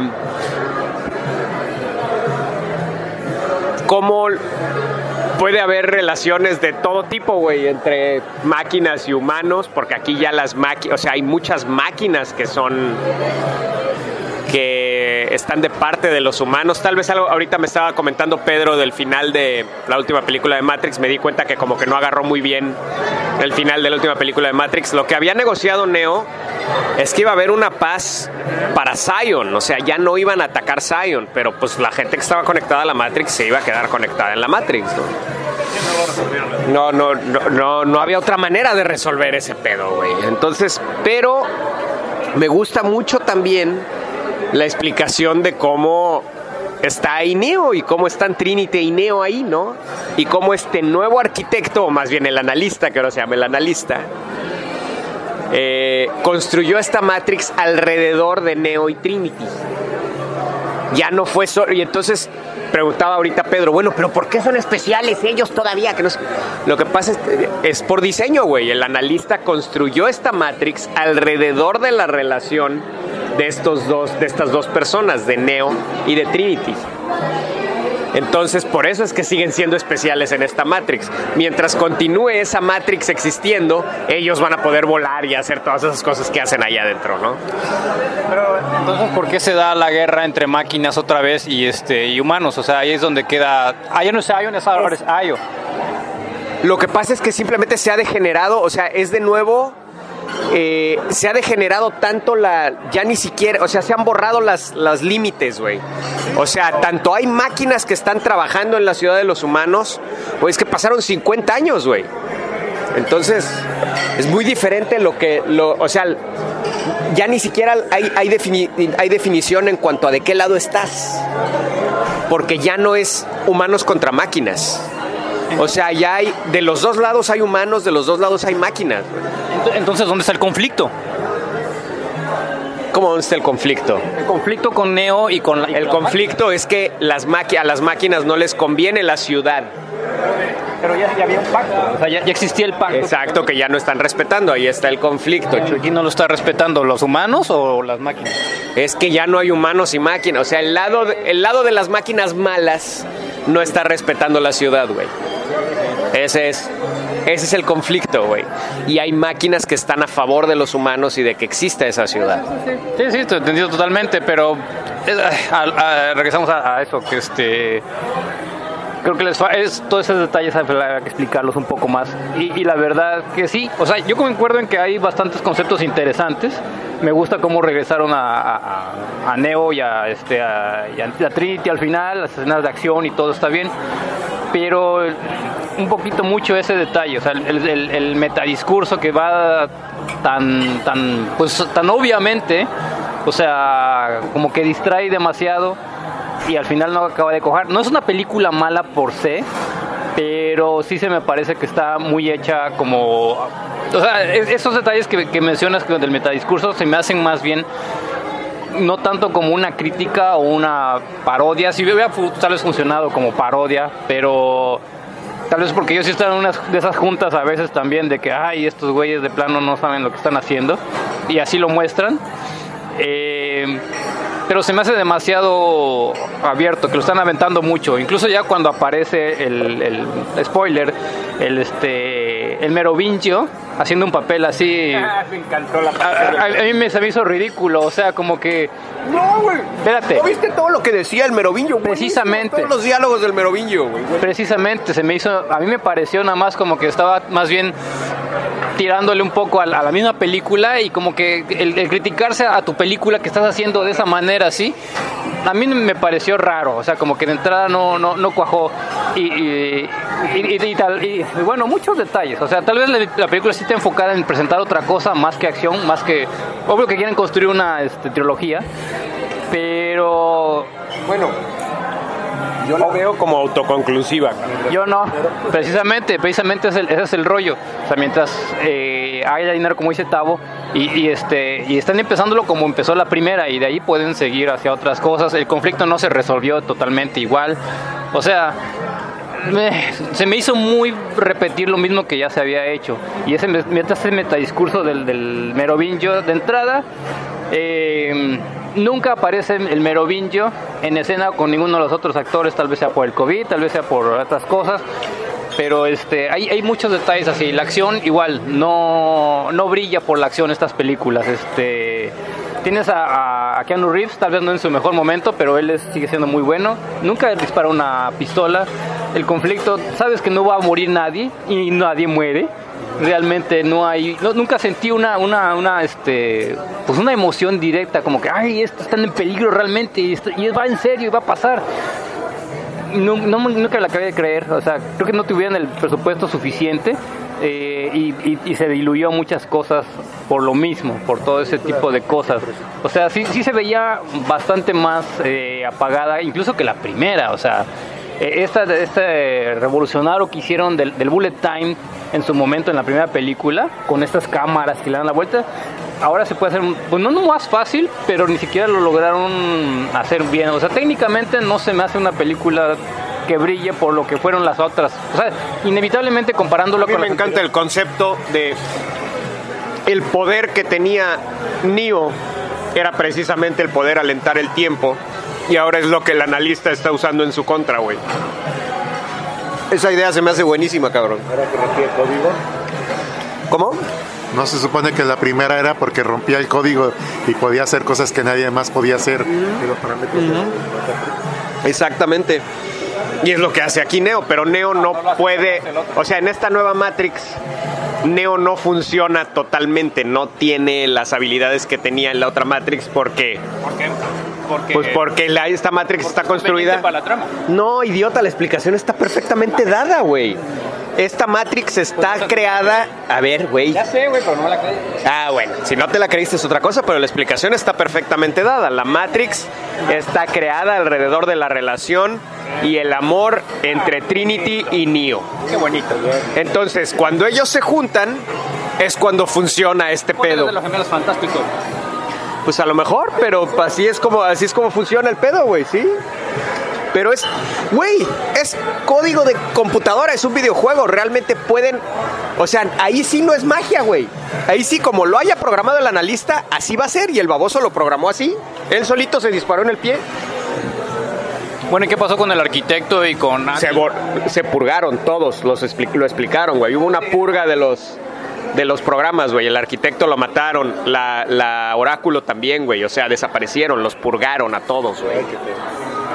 en general, sí están todas esas este, cosas explicadas, pero se me hacen muy tramposas. Realmente, desde el punto de vista de la construcción de la historia, creo que tuvieron más rollos con las personas y con a la hora de hacer la película que este que realmente la hayan planeado así. Y, me parece que lo que lo dicen en su discurso precisamente al- aludiendo a Warner Bros. y a lo que dice el Merovincho que totalmente tienen razón porque así me parece que, que- que están haciendo. O sea las, las películas hacen por comité y ahora las sacan porque viene otra precuela y hay que hacer dinero y ya, no es arte, ya no tenemos, el, el- como dice el Merillo, ya no tenemos el arte que se le, le imprimía a las películas y precisamente se nota en esta película y me parece que es lo que están este, criticando precisamente su propia película. Pues no, yo lo que creo es que esta es una película de autor hecha por Lana Wachowski, cabrón. Igual que la primer película. Igual que la primer película. Ya no están las dos. Y pues no, no están las dos, solo está esta. Pero yo lo que creo es que esta película, mal o bien, yo al menos yo así la veo, güey. Y a mí me gustó. Y, y además, ¿sabes por qué lo creo, güey? Porque inclusive el hecho de que me haya gustado tanto a mí y a ustedes no, eso es algo que pasa con una cosa hecha por autor. El hecho de que la del hombre araña nos encantó a todos es porque la película está programada para que nos gustara a todos, güey. En cambio, Matrix, el hecho de que es una película hecha desde el punto de vista de la visión de un artista, que yo creo que es Lana Wachowski, desde ese punto de vista, hace una película que a unos les gusta y a otros les caga, güey. Porque a ustedes les está cagando, cabrón. A mí me encantó, güey. Entonces, creo que a mí me parece una cosa valiente y me parece, y me parece ingeniosos todas las situaciones en las que en las que se está poniendo a estos personajes de nuevo y me gustan mucho los personajes nuevos me gusta el nuevo Morpheus la explicación de por qué es Morpheus me gusta mucho Fishburne. No, pues yo creo que ya está muy jodido Lawrence Fishburne y además la idea de este Morpheus es muy diferente al Morpheus original. es un Pero bueno, esas son las coincidencias que a mí me hicieron ruido. Precisamente la película es buena, o sea, tiene sus detalles y tiene historias interesantes, pero se me hace muy tramposo en, aspecto. Y subieron tal vez res- resolver algunas cosas, pero otras... Bueno, eh, pues a lo se mejor son cosas son cosas que no te gustan, pero pues precisamente porque la película no está escrita en comité. Yo creo que está escrita así, pues como a lo mejor no tan cerca, pero a lo mejor como fue escrita Matrix original. Y este y algo que le decía yo a Pedro que cuando yo vi Matrix la original, pues un chingo de gente en el cine se salió. Esto fue, la vi en un cine viejísimo ahí en mucha gente se salió. Y ahorita que la estaba viendo con Eloisa, se salió un chingo de gente de la película de Matrix. Y eso se me hizo muy chistoso, güey. Entonces, este. Si es en serio, se salió gente en un cine actual. En una Sí. época donde. Sí, en una- sí, Tabo, es increíble, Tabo. Es que no todo el mundo llega a nuestro nivel. No, no, en una época que te están expoliando, en una época donde te están expoliando prácticamente todas las películas y te estás in your face, o sea, eh, en tu cara, te la ponen en todas redes sociales. Güey, hay un chingo de gente que nunca ha visto Matrix, güey, y que se metió a ver esta Matrix sin saber y- ni qué pedo, y pues le salen con todo este. Mira, yo creo que ya, ya, ya me di cuenta por qué no me gustó, cabrón. Creo que justamente, eh, no, no, no, eh, lo, que pasa es que aparte, el tono desde que comienza la película es muy diferente al, al- al- al Matrix original y a mí por lo menos sí me hizo ruido. Y, y yo como que me la quería, ahorita que le estás diciendo es que se está burlando, está autorreferenciándose pero burlando. Y yo, yo no, yo a lo mejor algo que lo estaban diciendo como que muy, muy ácidamente, muy sarcásticamente lo estaba tomando en serio y no me estaba haciendo clic para nada, cabrón. No me hizo clic, claro, no me hizo clic para nada. Entonces, bueno, eh, ya para de ahí en adelante, bueno, sí hay, hay ciertas cosas que en, ahí es lo que me recuerda mucho más.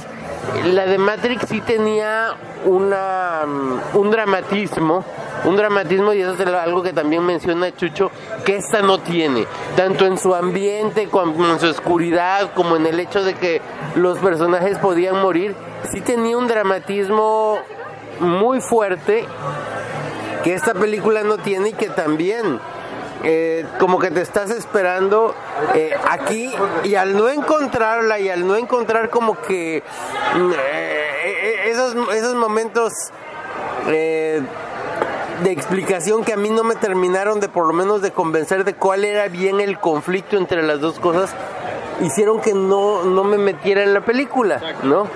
Pero bueno, Eso, fíjate que eso sí es cierto. Matrix, la original, se toma tan en serio a sí misma que a veces hasta es eh, en la época en la época actual es hasta a veces ridículo ver cómo se toma tan en serio cosas tan como la ropa como las escenas de echarse para atrás en fin y la película se toma muy en serio. Bueno entonces entonces el hecho de que se tome, de que esta película tenga un tono, porque es definiti- en definitivo, la intención principal es hacer una crítica ácida tanto a la industria actual del cine como al público actual. Entonces, y sí, busca hacerlo desde un punto de vista muy comédico, muy satírico, especialmente al principio. Y sí, definitivamente creo que eso es lo que no les gustó. No está. Mm, A Pedro. A Pedro tal vez, porque yo te entiendo todo ese rollo, te entiendo todo ese, ese, ese asunto del metadiscurso que quieren presentar. O sea, sí está, es obvio, o sea, está interesante, pero está muy así in your face y este... Simplemente ve la, la selección de villano, güey. Neil Patrick Harris es el villano, güey. O sea, es, es definitivamente intencional el hacer el tono de la película y a mí me encantó ese tono. Muy bien, pero es un tono precisamente nada más. O sea, sí está bien, perfecto, si te encantó, pues qué bueno. A mí realmente creo que sí me quedó a deber en ese aspecto, porque al, con, con enfocarse tanto en ese discurso, me parece que sacrifican un poco el grado... el- Tanto en ese discurso, güey, nomás al principio, cabrón. toda la película se enfoca en ese discurso. Este y, y- y creo que este que pierdes un poco toda la, la otra visión, o sea, y se ve nota, digo, en cuanto a cuestión técnica, en cuanto a presupuesto, eh, hay cosas que no realmente no no me atrapó, no me atrapó ese aspecto, este, en que los personajes no no, no se ve que eh, el, tanto el conflicto, sino la, la, la- la premura, o sea, el, el hecho de que pueda pasar algo realmente, o sea, prácticamente no, no, en ningún momento estuve sufriendo porque, ay, les va a pasar algo, se van a morir alguno de ellos. No, simplemente es otra cosa, o sea, No mames, yo sí, cabrón. yo para nada, nada, nunca, nunca sentí Bueno. nada de eso, güey. Simplemente la, la, la ópera. Bueno, vaya. No, O sea, creo que estamos discutiendo ya muy. O sea, para mí, la, la- simplemente la operación que hicieron para sacar a Trinity, o sea, pues, claro que pues, súper arriesgada, güey. Se metieron al mundo de las máquinas. Pues, ¿qué más riesgo quieres, cabrón? No mames, güey. O sea, pero pues ya también es. ¿Qué tanto es capaz la película de transmitirte eso? ¿Y qué tanto eres capaz tú de meterte en la película? para, para sentir ese riesgo, esa... Y, y yo no lo estoy poniendo desde el... Vaya, definitivamente puede ser la película que no es capaz Exacto. de meterte a eso, gracias al tono que puso desde un principio y simplemente a ti no te logró meter, güey. Este, pero yo lo veo desde el punto de vista de que eh, esa eh, eh, toda esa situación del principio, toda la parte comédica sucedió dentro de la simulación. Todo lo que sucede fuera de la simulación tiene el mismo tono, de hecho más serio que las películas originales. Todo lo que sucede fuera de la simulación. El personaje de Yada Pinkett Smith sí me pareció bastante. De, ah, ahí está. De Yada Pinkett Smith, o sea, Naomi creo que era la. la- Naomi, o sea, es otra cosa, o sea, ahí, ahí se nota el maquillaje bastante chafita, o sea, hay, hay, hay detalles en que ves y dices, bueno, esto parece para televisión y realmente salió para tanto para cines como para digital al mismo tiempo, cosa que pues ya te dice que de entrada hay, o sea, son muchos detallitos así que van au- aumentando y que van haciendo el cambio. La película, te digo, no es mala. Te puedo decir que eh, me pareció así, eh, y casi casi irrelevante porque pues no requeríamos de una secuela cuarta parte para rebotear la franquicia. Pero este tiene sus detalles interesantes, pero me parece que les faltó mucho más explotarlos y, darles más detalle en lugar de repetir nuevamente todo lo que se hizo en la primera en la primera película. Otra vez el helicóptero, otra vez la, la pelea en el este en el, en el subterráneo, la, otra vez la pastilla azul y, y blanco en el mismo lugar. Ay, pues vamos a, vamos a darte un contexto similar o que ya conocías y ponemos escenas del videojuego que es la película y todo el tiempo está recordando la película, recordando la película, detalles así. O sea, en general, digo, creo que se pudo haber resolvido mejor y resuelto. Resolvido, resuelto. Mira eso. Estoy repitiendo la misma discusión que tuve, no sé si contigo o con Pedro, cuando el episodio 7, güey. Precisamente. Estoy repitiendo la misma discusión que tuve. con- A mí me encantó el episodio 7, no sé si a ti o a Pedro les cagó, güey. Es la misma discusión, cabrón. Y es- son sensibilidades diferentes, güey. Pero estamos repitiendo esa misma discusión, güey. Entonces, este. ¿Y de dónde está el episodio 7? A lo mejor yo no. Bueno, a mí me sigue gustando mucho esa película, güey. Me sigue gustando muchísimo. Las dos primeras películas, episodio 7 y, y- ¿Cómo se llama? Episodio 8, ¿cómo se llama? El último Jedi. El, los el último Jedi me encantó, güey. Para mí la cagada es la tercera, güey. Pero las primeras dos, brillantes, cabrón. Brillantes, güey. Ok, ok. Entonces, este. Respeto tu opinión, pero definitivamente no se comparte. Sí, güey, pero pues. Yo creo que tú tienes. Yo creo que en muchos aspectos, para ciertas cosas. A lo mejor tú. Tu misma chamba, cabrón, te hace mucho más cínico que yo, cabrón. A lo mejor yo soy mucho más inocente para esas cosas, güey. Entonces, Digo, tal vez no cínico, pero lo veo con otros ojos desde el punto de vista ya de cómo se fabrica y cómo se hacen las cosas. Y entiendo que a veces todas esas influyen a la hora de dar el resultado final. Y, cuando ves que, ah, tal vez quiso hacer el metadiscurso y quiso el autor decir tantas y tantas cosas, a veces es simplemente algo que... Es como la película que es como la película que acabo de ver de Don't Look Up se llama. No me vas hacia arriba. Eh, bueno, ¿cómo te pudo haber gustado ese y no te gustó lo de Matrix? Me, pare- me parece chistosa porque esa de entrada siempre tiene el, el- el tono comédico. O sea. Pues esta también, güey. Pues yo, Bueno, yo me esperaba acción. ¿no? a ver, entonces si no te dan lo que te lo que te esperas en una película, te encabronas y dices que no te gusta o cómo? No me encabrono, la verdad te digo. La verdad es que la película tiene sus méritos. Yo sé, yo sé, pero a ver, avanza la Pero yo, nunca me dijeron que iba a ser una comedia y realmente no me... Bueno, espérate, espérate. si revierten tus no, expectativas. realmente nunca me reí. O sea, no me pareció realmente gracioso, así que digas, ah, qué chingón, ah, qué vaciado, ah, que aquí el autor quiso hacerme reír. No, o sea, realmente me pareció que estaban más bien, este, como que justificándose de que yo no quería hacer una película de, de Matrix, pero la Warner Bros. la iba a hacer de todas formas, así que pues ahí le entré a ver qué hacían. Y en general todo ese, ese- todo el tiempo se sentía algo así, como que la película realmente no tenía una, una, una voz propia al repetirse a sí misma todo el tiempo. Eh, Exacto, mira, eh, yo creo que ah, por lo menos a lo que a, a mí me, no me gustó es que yo no entendí que esto era como que satírico, que esto era... Y sobre todo que venía de, de- de- de Matrix, donde es más serio. Y segundo, de repente, mm, eh, algo que sí le agradezco a Matrix, que pues, a lo mejor a muchos les pareció rara, pero que sí era una película como que más fluida. Esta como que de repente no sabías cuándo era cuándo era profunda o cuándo simplemente era más divertida o cuándo simplemente era autorreferencia. Y siento que eh, a lo mejor algo que faltó para que me enganchara es que como que sí pierde demasiado tiempo en estas autorreferencias y, y salta más por lo que dice Chucho, ahorita me cayó el 20 de repente eh, está en un tono muy diferente, pero te regresa al tono de la manera más invasiva posible, poniéndote exactamente la imagen como era antes. La- no, pues ya vas, vas a agarrar otro tono, vas a agarrar... Pues, No, güey, donde digo que te regresa a ver. Ah, No, pues cuando, cuando espérate, cuando, cuando, cuando te por eso, pero es cuando te pone las, la, a- te pone hasta eh, hasta imágenes de cuando estaban en ese mundo real, de cuando estaban, entonces bueno, como que de repente hasta tú dices, ay cabrón, eh, por fin, esto se trata como que va a ser más, más oscuro o como que va a ser más... Entonces, eh, no, por lo menos a mí no me quedó claro a para dónde me para dónde quería llevarme la película. A ver, de nuevo, les voy a decir cómo yo lo veo y cómo me parece totalmente lógico, güey, y no entiendo por qué no lo entendieron, cabrón. Lo entendimos. La primera, no, ta- Pedro está diciendo que no lo entendió, tal vez tú lo entendiste, Chucho. Lo entendí, pero, Pero Pedro evidentemente no. no fue suficiente. ¿entendés? Exactamente, no fue suficiente entenderlo, pero Pedro ni siquiera lo entendió, cabrón.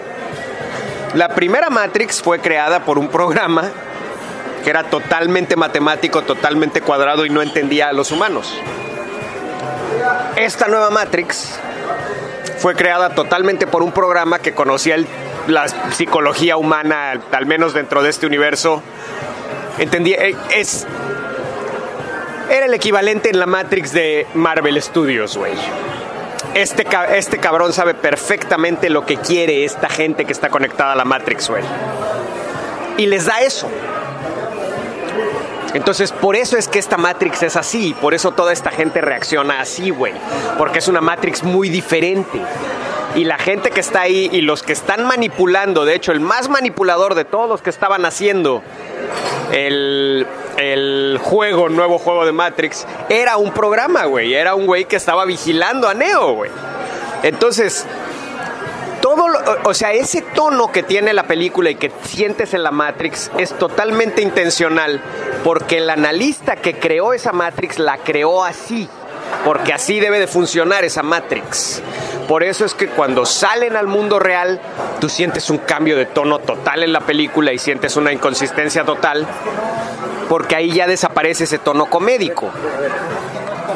No, no me refería al, al ese contraste de cuando salen al mundo real. Yo me refería al contraste de que están en un tono muy diferente y de repente te ponen imágenes de las películas anteriores. Porque las películas anteriores estaban en la otra Matrix que era totalmente diferente, güey. Eh, Bueno, a, a- a que a mí en ese momento, en vez de meterme más a la película, me sacó. Me sacó y creo que le pasó lo más a Chucho, aún entendiendo lo que sucedía. Y segundo, también, por ejemplo, en la, en la primera película, sí, en, bueno, en, en las tres anteriores, sí me quedaba claro por qué el Neo era tan importante eh, bueno, en la primera película era importante para todos, no porque hay el elegido. En la segunda y tercera, bueno, era importante solo para algunos, porque eh, eso era chido, no todos se creían lo del elegido y bueno, está bien. Pero aquí jamás me quedó claro por qué era tan, tan, tan, tan importante Neo, qué era lo que iba a hacer, porque pues ya como que ya las líneas estaban trazadas, como tú dices, como que, entonces, ¿para qué arriesgarse a generar otra guerrotototota? Igual cu- cuando cambia de actitud el, el, este eh, el agente Smith, tampoco me quedó claro por qué sí los ayudó y por qué después ya no. Pero, pero bueno, pues hizo que no me terminara de meter en la película. A ver, te explico. Ot- Otra explicación, cabrón. No, no sé, es que todo lo que dice Pedro es cosas que no entendió, cabrón. ¿Qué quieres que te diga, güey? O sea, en esta, en esta Matrix, ¿qué? No digo, de entrada no debería de, de- de necesitar explicación con la, en la primera película. Pues discúlpame, pero la primera película yo se la expliqué a no sé cuánta gente, cabrón, cuando, cuando la vi, güey. O sea, se la expliqué a un chingo de gente porque no la entendieron. Pues yo le entendía la primera película mucho mejor. Esta tal vez sí entendí varias de las cosas, pero creo que las... Ahora, eh, las a ver, no dices que qué va a hacer. Neo, que por qué es tan importante Neo. Bueno, simplemente porque el analista se le ocurrió crear la Matrix alrededor de la historia de Neo. El centro de esa Matrix es la historia de, Neo como el elegido. Toda la gente, o sea, lo que plantea este cuate es que todos los sentimientos de toda esta gente están ligados a esa historia. Todos conocen esa historia. Es una mitología eh, en la que se basa toda esa realidad, vaya. Es, y, te digo, yo, lo, yo a mí me pareció muy chingón porque lo comparo a las películas de Marvel actualmente, güey. Mucho, o sea, mucho del actuar de la gente actualmente está basado en las películas de Marvel, cabrón. Entonces, lo que ponen es que este analista se dio cuenta de que la gente reacciona a ese tipo de historias. Y entonces utilizó la... Eso es lo brillante, güey. Fue tan, tan culero, güey, que utilizó la historia de ellos, güey, para controlar a la gente con esa historia, inspirar a la gente con esa historia y luego manteniéndolos a ellos separados, güey. Pero creó la Matrix a, ba- a base alrededor de eso, güey. Entonces, pues a mí me pareció muy interesante esa manera de no solo hacer la crítica hacia, el- hacia la audiencia, güey, de cómo reaccionamos a estas películas y cómo hay gente actualmente que a mí me parece súper tóxico el personaje de Tony Stark, de Tony Stark en Marvel y, y la gente lo idolatra, cabrón, güey, es lo idolatran, cabrón. Y, lo peor es que lo idolatran por las peores razones, no por las razones correctas, ni siquiera porque tiene muchos puntos redimibles ese cabrón, güey. Pero no lo idolatran por eso, lo idolatran por otras razones. Y cómo el analista se dio cuenta de todo esto y creó la Matrix alrededor de esa historia, torciéndola y convirtiéndola en un arma para controlar a toda la gente que está conectada en la Matrix. Eso me pareció brillante, cabrón. Pues me gusta más esa historia que estás contando tú que la película, pero aún así, este, pues ya no necesitaba controlarlas y ya los tenía todos en sus... No, porque eh, se mueren, güey. pero ya los... ¿No ves que el punto es que se les mueren los humanos conectados a la Matrix y el chiste de la Matrix es que dé energía, entonces si se les mueren los humanos vale madre. El chiste es que estén vivos y que estén contentos y que estén dando energía todo el tiempo. Bueno, pero pues eso de igual, o sea, son cosas y detalles que, real, que en las anteriores no, ten- no teníamos y han estado En los cambiando. detalles, en los de las anteriores los teníamos perfectamente. El, güey, se habló muchísimo de que, a ver, cabrón. sigue, sigue, sigue, sigue. O sea, les estoy explicando cosas que son básicas de la mitología de Matrix y que me estoy dando cuenta que no conocen, güey. O sea, el, güey, se habló de las múltiples versiones de la Matrix. Esto se habló, esto se, se lo dijeron a Neo, güey, de las múltiples versiones de la Matrix que no habían funcionado, inclusive que le daban a la gente todo una, un, puta, un paraíso terrenal, cabrón, les daban en la Matrix y acababan suicidándose todos, güey, y no tenían la energía necesaria. Y lo chingón, o sea, lo que me parece muy chingón es que este analista encontró esa fórmula para mantener a esta gente eh, sin suicidarse, sin nada. Te digo que donde me queda como que cojeando un poquito la historia y porque te digo no me pude meter a ella es, o sea, ¿por qué Neo es importante? A ver, no, espérame, para los rebeldes, o sea, porque pues, yo dije, a ver, están arriesgando todo para sacar a, a Neo y después también para sacar a la- esta otra mujer, a Trinity, pero pues, para, ¿por qué es importante para ellos? Ahora, ¿qué es lo que quieren lograr? O sea, Voy a explicar porque la- esa Matrix está construida alrededor de ellos, güey. Ellos lo que quieren, o sea, esa Matrix está funcionando basada en ellos, güey. ¿Y ahora qué Por eso es que son importantes. Y ahora que lo sacaron, ¿se acaba entonces completamente la Matrix? No, porque ellos, e- ese es el punto. Ahora ellos están en control. Ahora ellos controlan esa Matrix. Y el tipo este, el analista, no la quiere destruir porque él quiere, quiere mantenerse. Ese es el punto, ese es el... Ese es lo brillante de esta película. O sea, lograron de, de nuevo un, un standoff en donde los dos están porque ellos tienen control de la Matrix y este güey lo quieren mantener lo quieren mantener ahí o él sí quiere mantener ahí porque es el, el menor de los males o sea ellos también prefieren que esté este, este analista ahí porque si no se va a hacer otra. O sea, lo que es, una, es un hecho es que no podemos desconectar a todos esos humanos que están conectados en la Matrix. No es viable.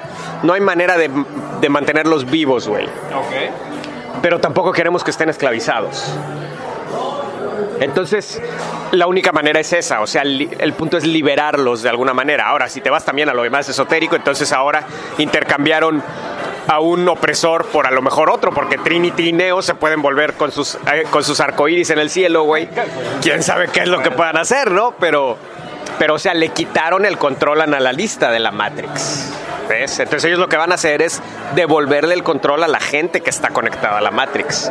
Para que ellos vivan sus vidas, sí, para que, para que vivan sus vidas como, como ellos quieran, no manipulados, no que sus sentimientos y sus, y sus creencias estén manipuladas al 100% por este analista.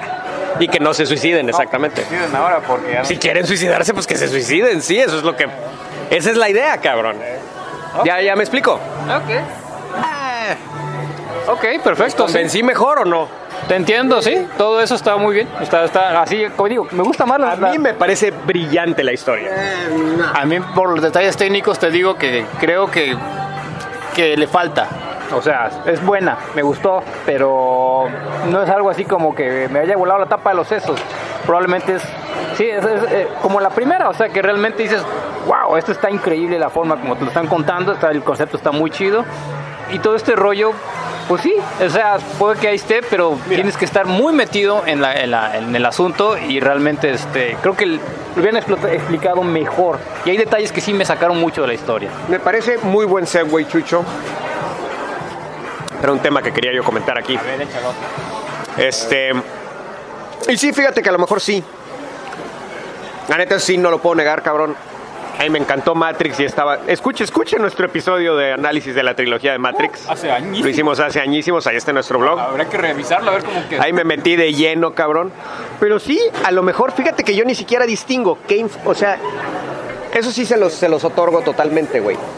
Yo no distingo qué información me dio esta película y qué información yo ya traía de la trilogía anterior. Y de, o sea, de lo que yo sé, de, la- de lo que debo de saber de Matrix. ¿Ves? Entonces, a lo mejor sí, esta película no da la información necesaria porque está pensando que tú ya lo sabes porque viste la Matrix original. Y si no, pues te lo está... Eh, y si no, pues- vayas a verla. Y si no ve a verla, exactamente, y acuérdate y vuélvela a ver, cabrón. Exactamente, esa es, esa es mi opinión, güey. Pero sí, la verdad es que sí, o sea, toda la interpretación, bueno, no interpretación, sino lo que yo entiendo de la, de la historia, sí tiene muchos elementos de lo que yo sé, de lo que es Matrix y cómo funciona el mundo de Matrix. ¿Cuál era, el- cuál era el personaje de esta... Ay, se me fue ahorita el nombre, ya, la- ya estoy pedo. No sé, mi querido Chucho. No, el de... Se nos empedó Chucho con una bohemia, damas y caballeros. Una. Wednesday- Wednesday Adams. Wednesday Adam. Oh, sí es cierto que nomás salió. Sale guapísima, cabrón. Qué bárbara. Eh, ¿Cómo se llama? Ay, ¿cómo puede ser que se me había olvidado? ¿Se me olvidó? Bueno, la, la de Gasparín y la, y la, la hija de los locos Adams, güey, Cristina Ricci. Sale guapísima y sale cinco segundos, pero sale preciosa, güey. Preciosa, cabrón. Pero de llamar la atención lo guapísima que se ve Cristina Ricci, güey. Qué bárbara. No sé, no sé por qué, güey. No te sé decir cuál es el propósito, güey. No tengo idea. nombre, la mencionan por nombre. Yo creí que era algún otro personaje alusivo a las anteriores, pero no la ubico, entonces pues no. No sé, güey, no sé, cabrón. Pero me llamó la atención lo guapa que se ve, güey. Pero bueno, este, el segue que yo quería hacer era que este año eh, M. Night Shyamalan sacó una nueva película que él creyó que con esta sí iba a regresar. Ahora sí. Que se llama Old. ¿La vieron? No, no la he visto, no la he visto, fíjate. No, no, no. Bueno, pues la película está basada en un cómic francés que me aboqué a leer. Y eh, pues el, déjenme recordarme, déjenme acordarme cómo se llama la novela gráfica en la que está basada. A ver si me lo pueden. No, no se llama Old. Se llama El Castillo de Arena. Se llama. Se llama Sand Castle. El cómic. Eh, es un cómic en blanco y negro. Es un cómic francés. Y es un cómic muy metafórico, muy... eh, para empezar me llaman la atención varias cosas que... La- en la película, a fuerzas le da una explicación a algo que en el Miren, para, para la historia del cómic y de la película es que un grupo de personas están en una playa en donde en un periodo de 24 horas envejecen y se mueren. Esa es la trama. La película tiene personajes similares, eh, está el, medio, de hecho los personajes son básicamente los mismos. Los sucesos que suceden en la playa son básicamente los, los mismos. Los niños, que eran niños, pues tienen un hijo ahí, el hijo se muere, todo eso pasa en el cómic exactamente igual. Eh, sin embargo, en la película comienza en que ellos llegan a un hotel, eh, resort de esos carísimos, y em, les dan unas bebidas al llegar, güey. Ya de ahí pasa todo lo de la playa y todo, ¿no? Eh, pues no es si quieran que les spoilee, pero el punto es que Shyamalan, o sea, el cómic queda... pues no hay explicación, güey. O sea, es metáfora, cabrón. Metáfora al 100%.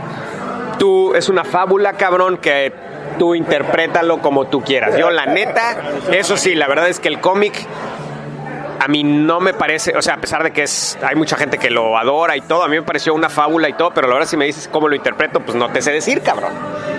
Solo que pues la vida, güey. La vida. La vida que es, Es lo único que te puedo decir, güey. La vida que es la vida, güey. Es lo único que interpreto del cómic. Ahora, la película, güey, nos da una explicación, porque a huevo él tiene que dar una explicación, güey. Claro. Las malditas farmacéuticas están utilizando esta playa para analizar curas de enfermedades. Eh, eh, pues enfermedades para las que no se ha encontrado cura, ¿no? Entonces No, pueden tener eh, años de investigación en una sola noche gracias a esta playa, ¿no? Entonces todas estas personas habían sido seleccionadas específicamente por condiciones específicas que tenían, ¿no?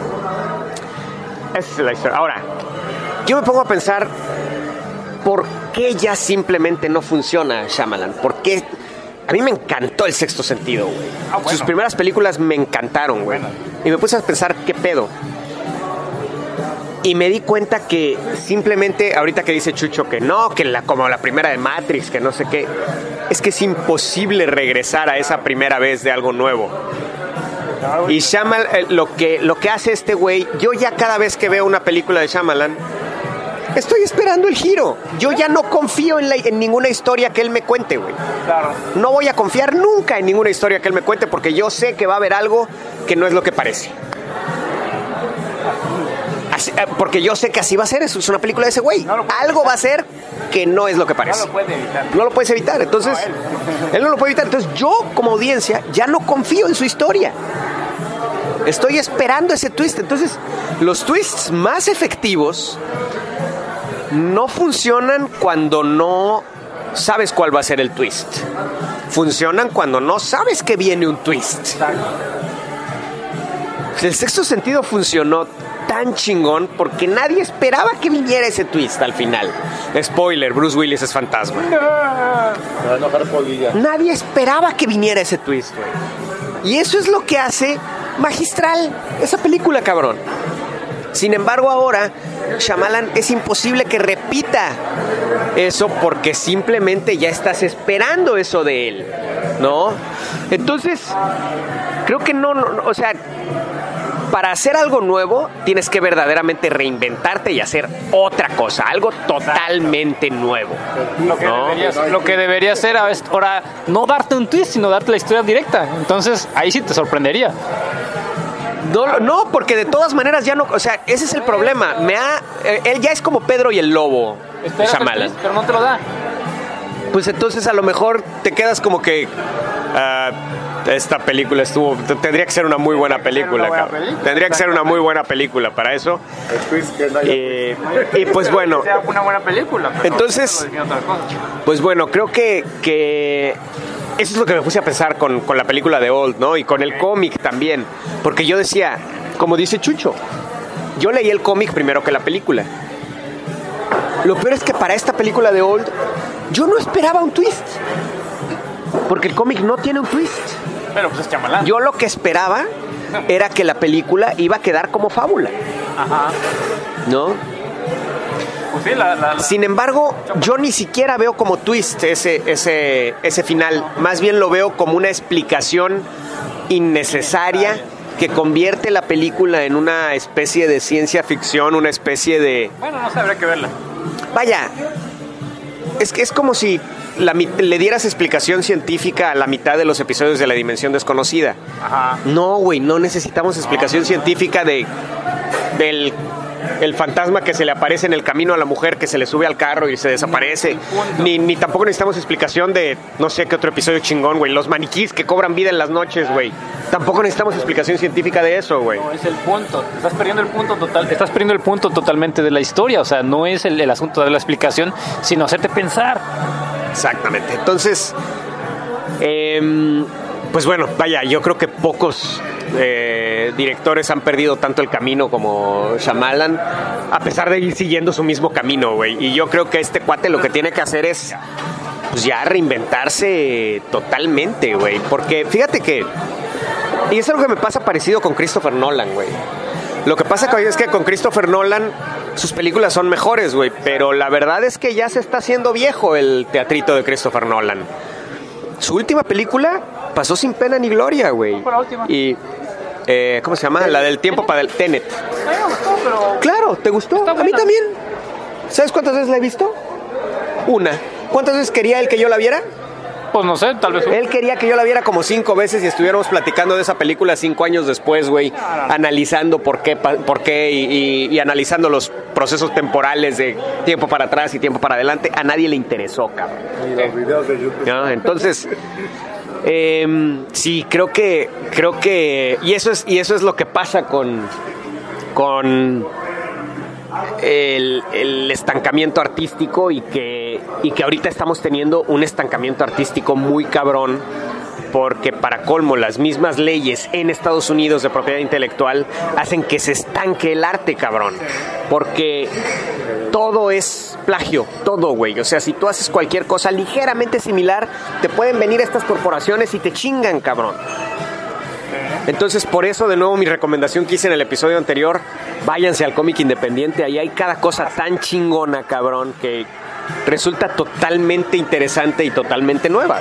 Defini- Definitivamente, o sea, tienen la oportunidad de experimentar, de, de de contar su propia historia a los autores y, y, pues nadie tiene que estarles diciendo, o bueno, puedes encontrar cosas muy buenas, cosas muy de opinión muy sesgada también, pero este, a fin de cuentas, el cómic de es bueno y, la- y más que nada enfocarse en la calidad, o sea, tanto dibujo, tanto como historia es lo que te va a dar, pero pues sí, este realmente el- por eso las grandes ahorita los de cómics y de y, de películas, pues sí se hacen por comité y de- pues es es lamentable, tal vez vamos a tardar un poco en, en, en reaccionar en estas cosas. Probablemente había que ir a cine independiente también, como dices, y a, y a este y buscar nuevos eh, métodos de, de- de- de proyección. Un- en, en un inicio el internet eso era, pero incluso ahorita el internet ya también lo están este, legislando y haciendo limitado con todos estos. No sé hacia dónde vamos en ese aspecto, tal vez haya que, que buscar opciones distintas o alguien salga con algo totalmente reaccionario o un sitio interesante que pueda hacer cosas distintas. Aparte de nada más esta, eh, de la crítica, como dices, de la sociedad actual. Pero pues tiene que ver mucho con eso, con la sociedad actual, casi, casi. Eh, no sé, tal vez Tavo pueda lograr algo así. Bueno, entonces, regresando a Matrix y, y Look Up, la película de Netflix de, de DiCaprio y de Jennifer Lawrence, son dos películas que me parece que tienen un mensaje muy similar, porque es una crítica directa a la sociedad actual. Una desde el punto de vista del entretenimiento, otra desde el punto de vista de la política, pero son una crítica muy directa al mundo en el que vivimos. Y es que ya, ya la crítica ya no va solamente al poder, va a la gente, porque la sociedad está eh, terrible, cabrón, ¿no? Entonces, antes toda la crítica iba siempre a los, a los círculos de poder, siempre. Pero creo que ahorita gracias a que el poder hasta cierto punto se ha democratizado, entre comillas, eh, mucha, much- mucha de la de la crítica va directo a la sociedad. Y eso es lo que se me hizo tan inteligente de Matrix. Y también me gustó mucho, aunque un poco cargado hacia un lado eh, de la política de Estados Unidos, la película de Look Up. ¿no? Hay quien la critica, hay quien está diciendo que de plano es propaganda, ¿no? Y pues sí, estoy seguro que en, gente, en Estados Unidos hay gente que no les da nada de risa porque pues los pendejea de una manera, güey. Pero pues es que la verdad sí, son bien pendejos, cabrón, no mames. O sea, hay un punto en la película en donde grita el personaje, el personaje de, de DiCaprio y dice, bueno, es que si no podemos ponernos de acuerdo de que viene un asteroide, va a chocar con la Tierra y nos va a matar a todos, eh, ¿qué somos? ¿Qué, qué, qué, qué No, vaya. No, y había gente que estaba de... Que, que- bueno, no se las quiero spoilear, ¿no? Vaya, vean la película, está buenísima, cabrón. A mí me pareció muy inteligente, muy buena. Como me la platicas, me recuerda mucho a la de Shin Godzilla, que viene Godzilla y que nadie hace nada y nomás se la pasan discutiendo. Sí, no, no, está bueno. Puede ser, puede no. ser. Eh, y, y, pues sí, también se me hace muy cagado esto de que pues Trump dijo que Meryl Streep era una actriz sobrevalorada. Y pues básicamente Meryl Streep hace el papel de Donald Trump, entonces pues eso está muy cagado, la verdad. Imposible no, no sonreír con eso, ¿no? Fíjate que ese tipo de películas son las que hacían falta, o sea, la, la crítica mordaz. Por eso es que me gustó Matrix. Es que, bueno, sí, así como la planteas Matrix, pues bueno, desde, desde ese punto de vista, pues sí está interesante. Y realmente, pero bueno, es- tiene sus detalles. eh, como te decía, es, Matrix yo esperaba tal vez otra cosa y, como me salieron con esto, pues puede ser que no haya cuajado. Pero esto de, de Don't Look Up va totalmente hacia allá y bueno, es y, sabe lo que es y eso es lo que hace y, lo hace así a, a más no poder, a matar, pero pues también tiene un buen final, o sea, también no es así todo... Y se me hace valiente el final. No se lo vamos a spoilear tampoco, pero son cosas que, ya no llegas a ver en, en- otros, en, películas normales. O sea, a pesar de que tenga el, el mensaje ecológico y derechista tal vez si quieres, o, o en contra de Trump y lo que quieras, pues bueno. Sí, sí, la, la realidad supera todavía esta película. O sea, si, si vemos la realidad totalmente, eh, es hasta más ridícula, más increíble que la película, la verdad. O sea, por ahí se va. La película es divertida, está bastante. Pues es, es reírse de nuestra propia desgracia hasta cierto punto. Cosa que ayuda. Total del, del coronavirus, güey. De- claro, del coronavirus y de la y de la reacción de la gente hacia estas tragedias en el mundo moderno, o sea, el hecho de la desinformación, de los intereses políticos y toda esta cosa que está Lo único que yo no, que a mí me parece que no representa bien esta película de Lukov es el miedo que buscan generar los medios actualmente. un poco, un poco sí lo representa también con los medios, pero no tan no, sé, no al nivel de que están. Al contrario, aquí los medios, puta, yo creo que en la realidad, güey, sale un güey astrónomo con credenciales y con diciendo que va a pasar eso, güey. Puta. New York Times, güey, CNBC, todos, güey, brincarían a, a- a matarnos de susto a todos. Bueno, es que ese es el otro extremo, pero pues sí, este, ahorita se ha estado manejando un poco así con el coronavirus, pero el rollo es que también lo han estado queriendo manejar de la otra manera, pero pues también no con, yo creo que no con buenas, ya ya aquí es meterse en asuntos reales, compararlo con la, con, con- como dices, con la vida real. También es, es- este no es un, cataclismo tal vez a ese extremo, por eso eh, pues no llegamos a ese, a ese nivel. O sea, un meteorito sí destruye a la humanidad. Esta crisis actual pues probablemente muchos la logremos sobrevivir, espero. Tavo, ¿tú qué opinas? Y apenas iba a ver la película este fin de semana y ya me la están espoleando toda. Bueno, pues, la, pues la estaba guardando para el primero de, de enero, donde me voy a poner al corriente de todo. No. Bueno, pues em, hablando de cómics, ya de otras cosas, algo que me llamó mu- mucho la atención, este crossover que viene escrito por Chip Zdarsky, que es la culminación de su corrida en Daredevil, que se llama Devil's Reign. Este, em, la verdad empezó muy chido y sí vale la pena, vaya, yo les recomiendo si tienen acceso, este... Digo, pues todo está en Unlimited, en Comixology Unlimited, digo, en, en Marvel Unlimited. Ah, ya está ahí. Este, ahí está toda la corrida de Chip Zdarsky de, de Daredevil hasta dos meses atrás. Y eh, pues esto, Devil's Reign, es, es la culminación de toda la corrida de Chip Zdarsky en Daredevil, que la verdad va excelente, güey. A mí no me gustó este pedo de eh, Matt en la cárcel y, y Electra pues, haciendo el papel de Daredevil, pero la verdad es que lo ha manejado muy chingón, cabrón. Lo ha manejado muy bien, güey.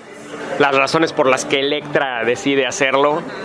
eh, me gustan, güey, cómo se reta ella misma a no matar a nadie, güey. Eso está muy cagado, cabrón. Eh, en fin, eh, creo que...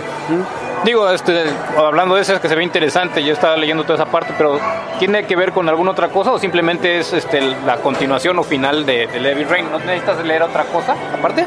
Te digo, yo te recomiendo que leas el, el, pues, to- la, la corrida de Chip Zdarsky en Daredevil.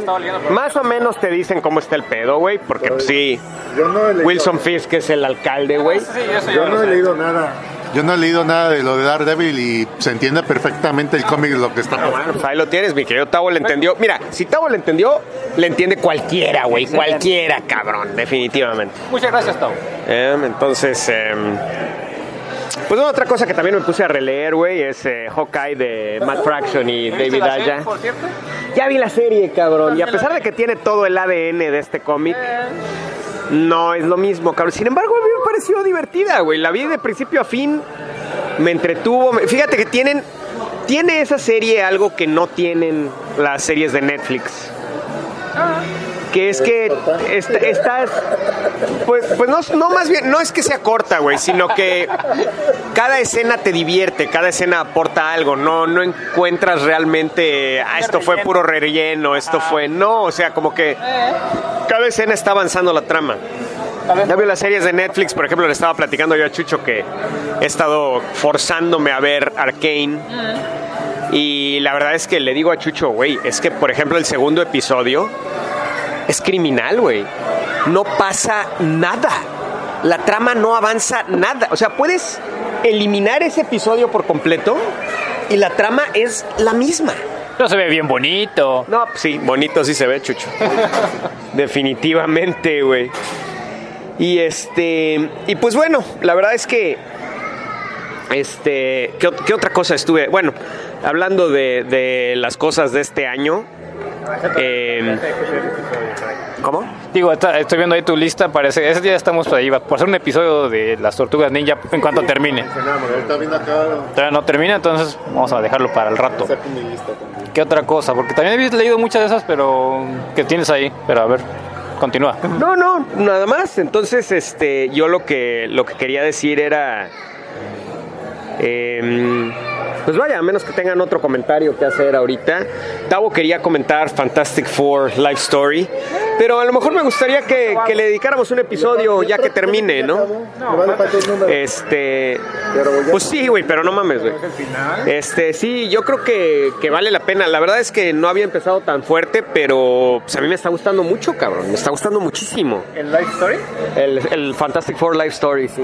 Inclu- in- incluso, como dice Tavo, el normal ahorita, la historia de Fantastic Four, está bastante interesante porque tiene bastantes giros y te está, Dan Slot.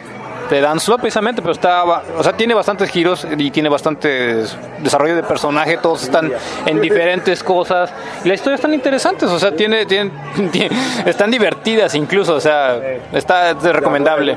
La voz- Es el estilo de Dan Slot, supongo, ¿no? Entonces, bueno.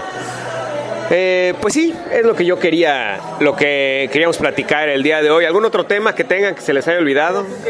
A ver, Tavo, tú no has, tú no has hablado nada en este episodio, güey. Nada, cabrón. Lo cual no es extraño realmente, pero bueno, a partir de este punto, le vamos a dar el micrófono a Tavo para que pues les diga algo, cabrón, para que se acuerden ustedes que en este episodio y que en este podcast también está Tabo Duarte. Exactamente, para que no digan luego. ¿no? Que no le cedemos el micrófono a Tavo. Hoy, hoy, hoy lo tienen para Que no ustedes. digan ese, ese pinche padilla que nunca, le- nunca le pasa el micrófono al pobre, al pobre, pobre Tavo.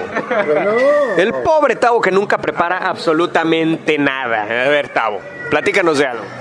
A ver, pues, como dicen, a lamentarse nada, ahorita, como, ¿cómo se dice la palabra de que advertidos están? Este, bueno, voy a hacer, voy a hacer varios rapidísimo. ahorita he estado viendo mucho Crunchy y no han habido... Ahorita, ahorita, Sí, nada más ahorita. ahorita. No voy a dar mi top 5 ahorita, nomás voy a decir los... Bueno, ¿quieres que diga mis top 5 del año? Que los diga. O yo iba a decir mi top 5 de la temporada, sí. Yo lo que quiero saber, Tavo, es cuál es esa serie que nos pusiste una imagen de que un güey le estaban metiendo un desarmador por el culo, güey. Ah, era Chance Man, creo. Ah, no, la serie El Desarmador, esa era Gintama, güey. Y es una serie serie conocidísima ya, pero es de muy de, de es de comedia más o menos. Haz de cuenta que es muy como Seinfeld, güey. Imagínate que llegó la revolución al país, ahí Japón o México, lo que quieras, que nos invadieron los extraterrestres. Y pero todo siguió normal como si nada, nomás que fue como la tipo de invasión, es como parodia de la invasión americana a Japón después de la cuando se americanizó todo. Y lo mismo ahí pero con extraterrestres y, y nomás es como Seinfeld de los güeyes que hacen que los güeyes que hacen chambitas ahí de repente y de- pueden hacer una cosa de repente y así todo eso. Y eso fue, fue las imágenes más like que te puse ahí de repente. Y ahí se va, se entra totalmente en los personajes y hacen, que está muy divertido y hacen parodias de todo así de repente. Nos- sí, hardcore, pero es una serie que no disfrutaría, no disfrutaría Mario, tendría que verla y no le iba a entender absolutamente para nada. Que de repente... No tienes el ba- no tienes el babaje, güey. No entendería la Dice Tavo que no tengo el gabaje. ¿El gabaje? Bueno, No tienes el gabaje. gabaje, ga- gaba- gaba- El gabaje, güey. Además es serie legendaria que duró como 500 capítulos o algo así. Ay, güey, la mayoría son autocontenidos.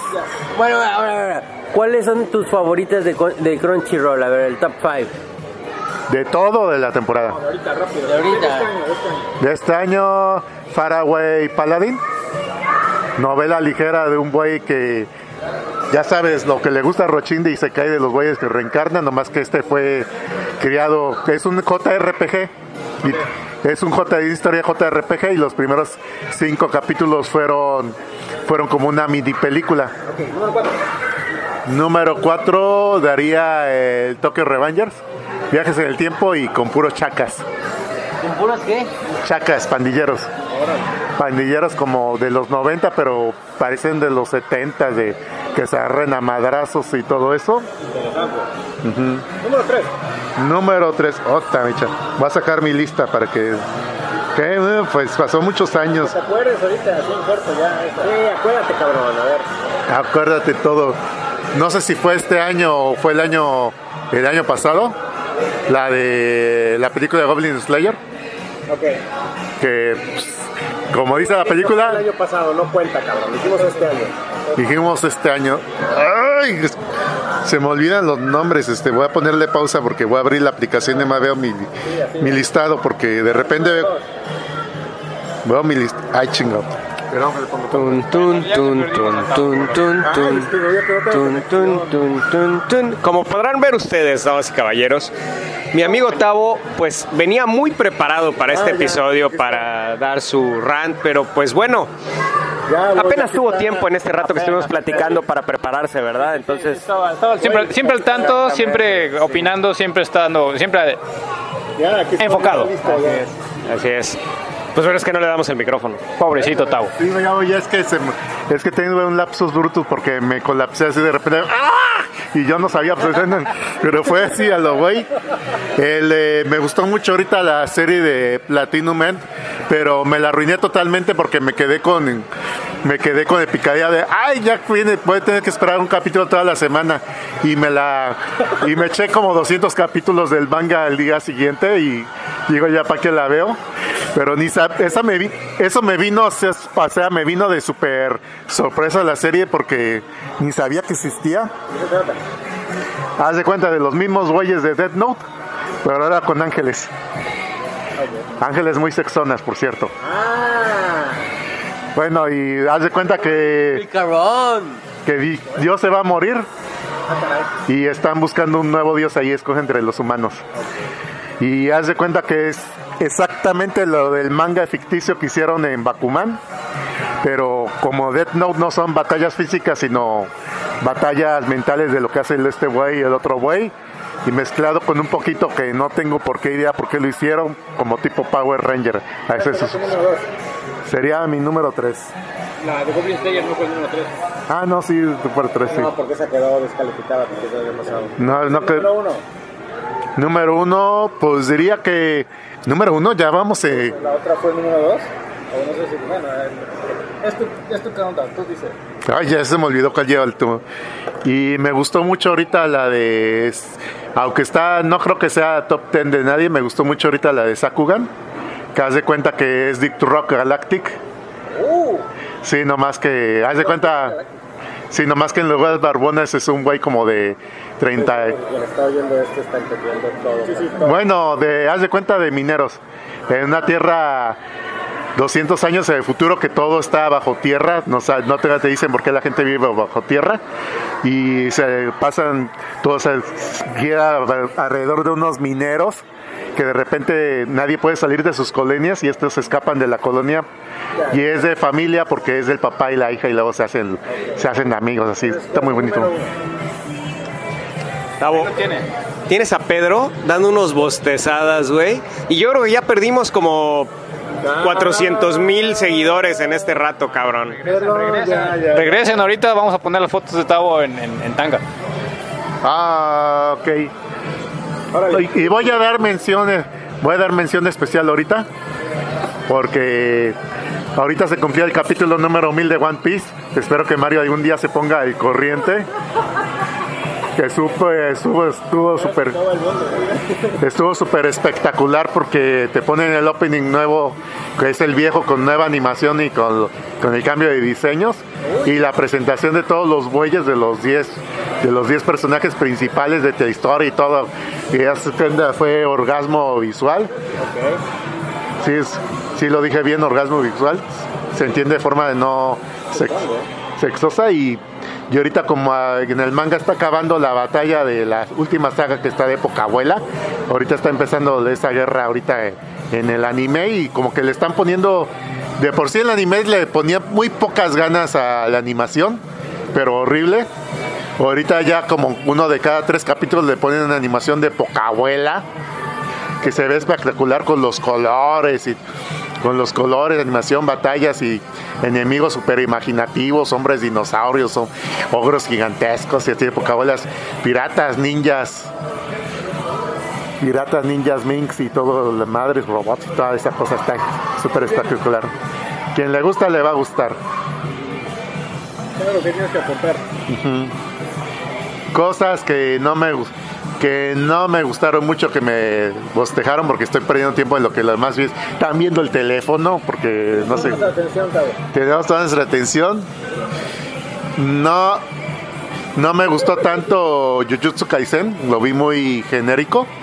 Los primeros capítulos están aburridos ya cuando avanzó la serie me gustó mucho me gustó mucho más pero yo creo que es para los chavos de esta temporada.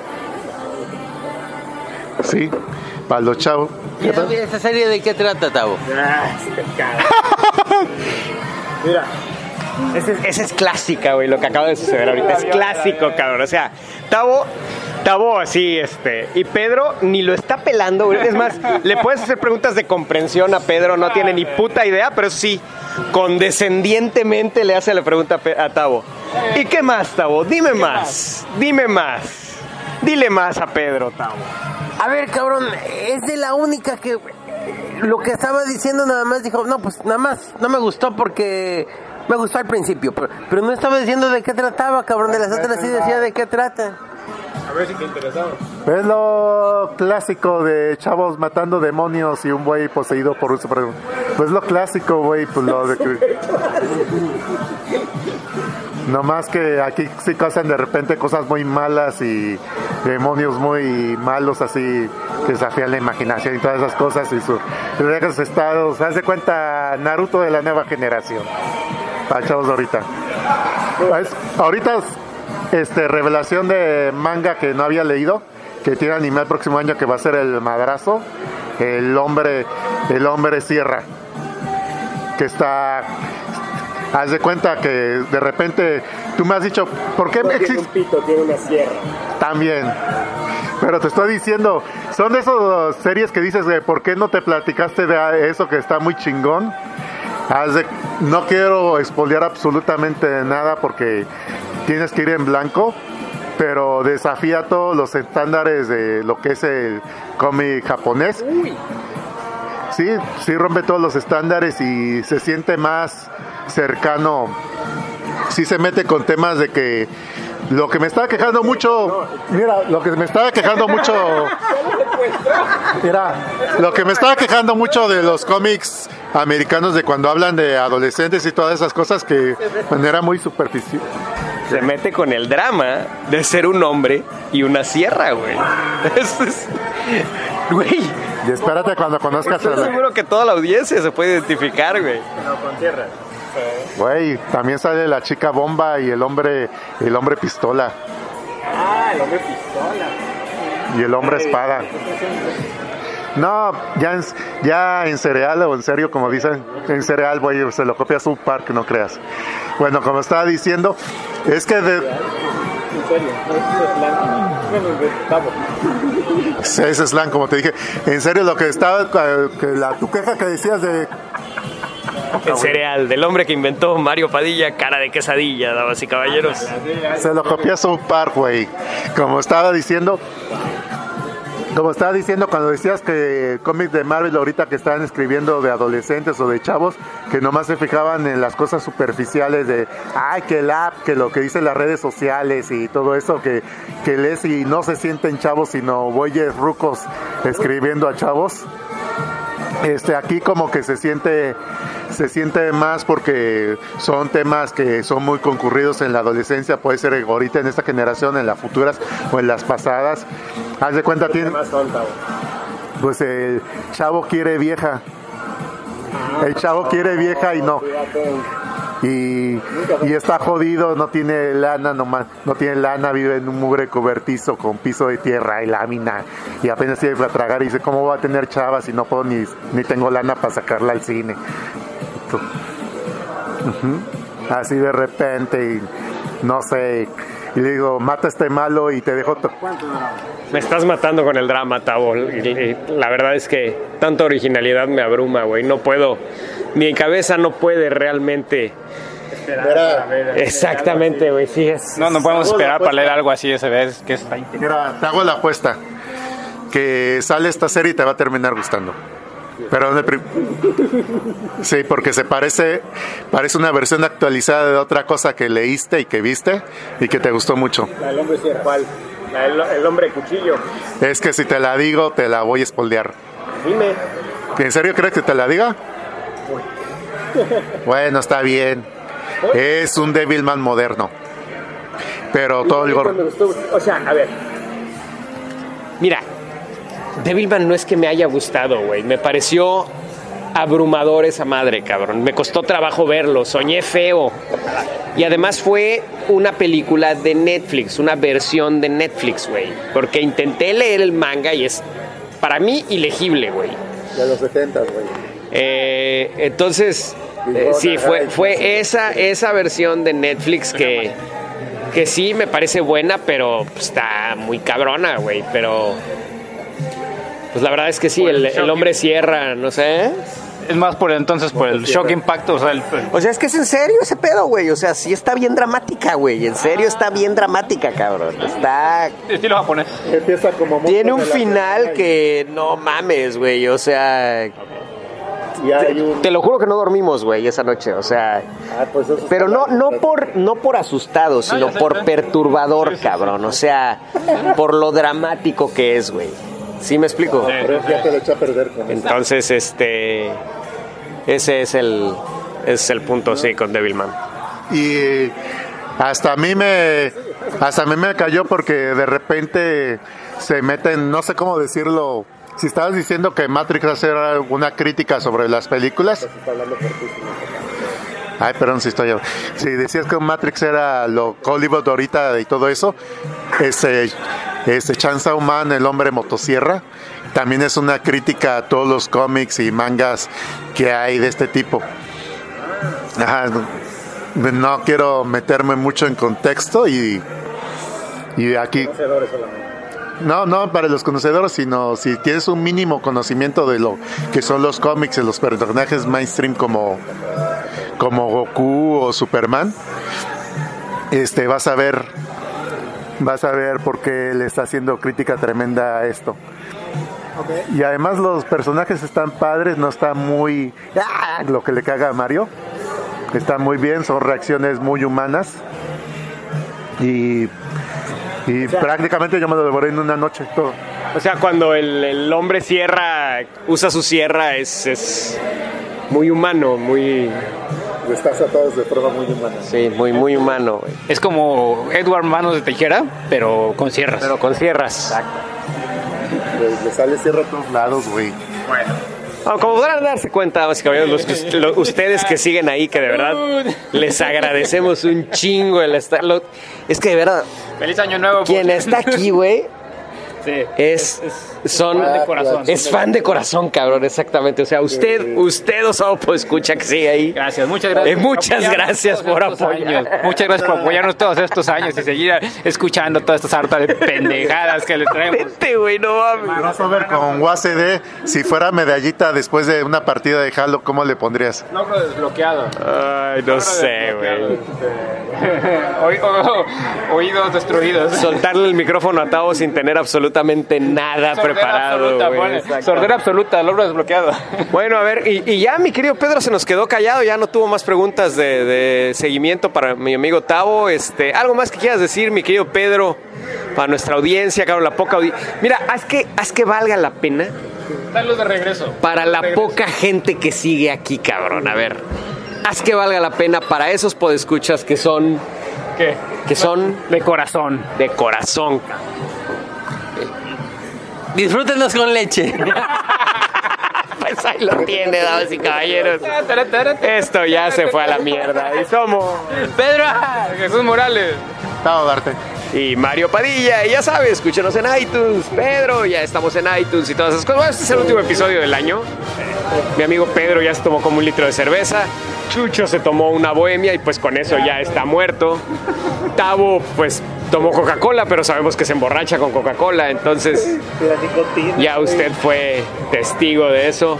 La nicotina. De hecho, mi amigo Tavo piensa que la Coca-Cola tiene nicotina, como podrá usted haber escuchado. Dice en la caja. Oye, entonces la Coca-Cola tiene nicotina. Oye, eso dice en el empaque. En el empaque de la Coca-Cola dice que tiene nicotina. Damas y caballeros, una revelación de mi amigo Tavo, la Coca-Cola tiene nicotina, no la tome porque pues Tavo está adicto a la nicotina. Y pues bueno, pues ahora sí, damas y caballeros, pues ya saben, estén con nosotros, nos dará muchísimo gusto que estén con nosotros y nos escuchen el año que entra, el 2022. Espero que sea un mejor año para todos. Espero que las cosas mejoren.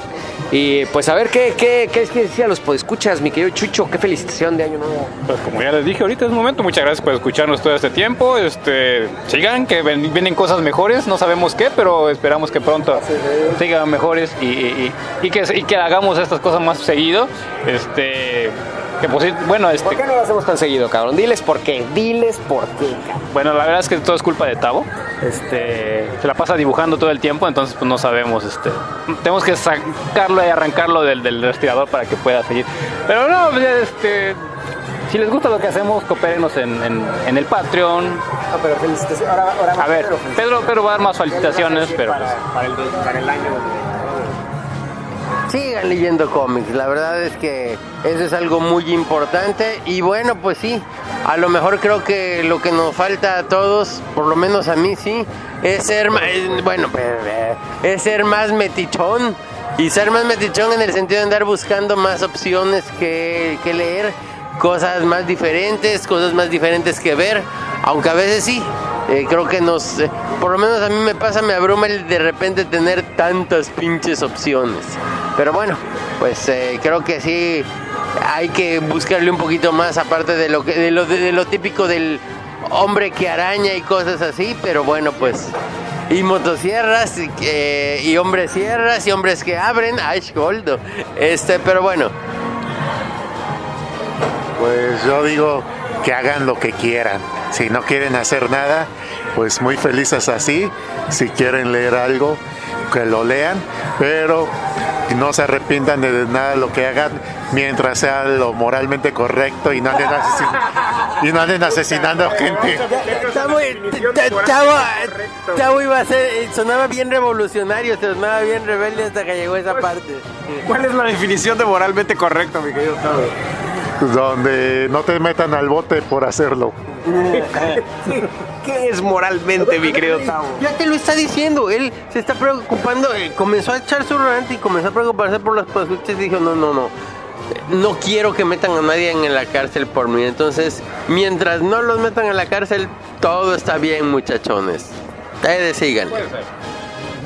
Bueno, pues como les decía, pues, eh, pues espero que, que, que nos sigan escuchando. Yo sé que hay, hay muchos podescuchas de añísimos que nos escuchan y nos oyen. Muchísimas gracias. Nos escuchan y nos oyen, ¿verdad? Nos escuchan y nos oyen. Muchas gracias a todos eh, por seguirnos descargando. Yo sé que hemos estado mucho más laxos en, en cuanto a los episodios que subimos. Antes subíamos un episodio a la semana. Uy, éramos jóvenes. Pero este, pues la verdad es que principalmente eh, eh, la vida del, del productor cambió un poco, entonces eh, tuvimos que, que ajustarnos a eso. Pero sí, la, la idea es que, que el año que entre empecemos a, a producir más y, a- y, y no producir puras pendejadas, sino que estemos este, Uy, vamos a aprender a... pues pues leyendo como antes y este y, pues, platicando ¿eh? de las cosas como, como platicábamos antes. Y es que para que, mira, te voy a decir algo, para que regrese el libro del mes, pues tenemos que hacer más de un episodio al mes, porque si no, básicamente el libro del mes pues sería el episodio del mes. Entonces, primero vamos, vamos a acordar, eh, a, a enfocarnos a hacer más de un episodio al mes. ¿Qué te parece, mi Me parece Chicho? excelente, me parece excelente. Empecemos paso a paso. No, yo creo que ese sería el primer paso. Así es, damas y caballeros. Y pues bueno, pues ya sabe, escuche también nuestro, nuestro podcast de Tavo Chucho y yo, eh, los Superboyes WhatsApp, que ahí estamos hablando de videojuegos. El ¿Eh? spin-off donde atacamos el nicho más en, en- en nichado más pequeño del videojuego. Realmente es un. eh, estamos buscando hacer un, un podcast relajado de videojuegos. Nada de estar persiguiendo el último videojuego ni nada. No, no, no. Vamos a estar hablando de, de lo que estamos jugando, de lo que hemos jugado hace mucho tiempo, los juegos que nos gustan, lo que queramos platicar sobre videojuegos. Entonces, totalmente relajado, cabrones. Entonces, pues bueno, pues ahí de lo tienen. Pokémon próximo- episodio de, próximo, de Pokémon próximamente por mi Tavo. De, de hecho, me tengo que preparar para el episodio de Pokémon. ¿eh? Si me voy a poner a jugar algo de Pokémon para. Para- yo- es que fíjate que no salí de- del Pokémon de Game Boy, güey. Del Game Boy es el único que jugué completo, güey. El de Pokémon de Game Boy. Y me pareció buenísimo, me gustó mucho, cabrón. Pero, bueno, entonces, eh, pues bueno, pues ya sabe. Escúchenos en iTunes, escúchenos en, en, en Apple Podcasts, escúchenos en Spotify, escúchenos en, en Amazon, en donde usted quiera, donde haya podcast, ahí está el Tribunal de Supergüeyes. Eh, nuestro blog, tribunaldesupergüeyes.blogspot.com. Eh, nuestro Facebook, Tribunal de los Supergüeyes. Eh, nuestro, nuestro correo, tribunaldesupergüeyes.gmail.com. Y pues bueno, pues muchas gracias por escuchar. Disfrútenos con leche.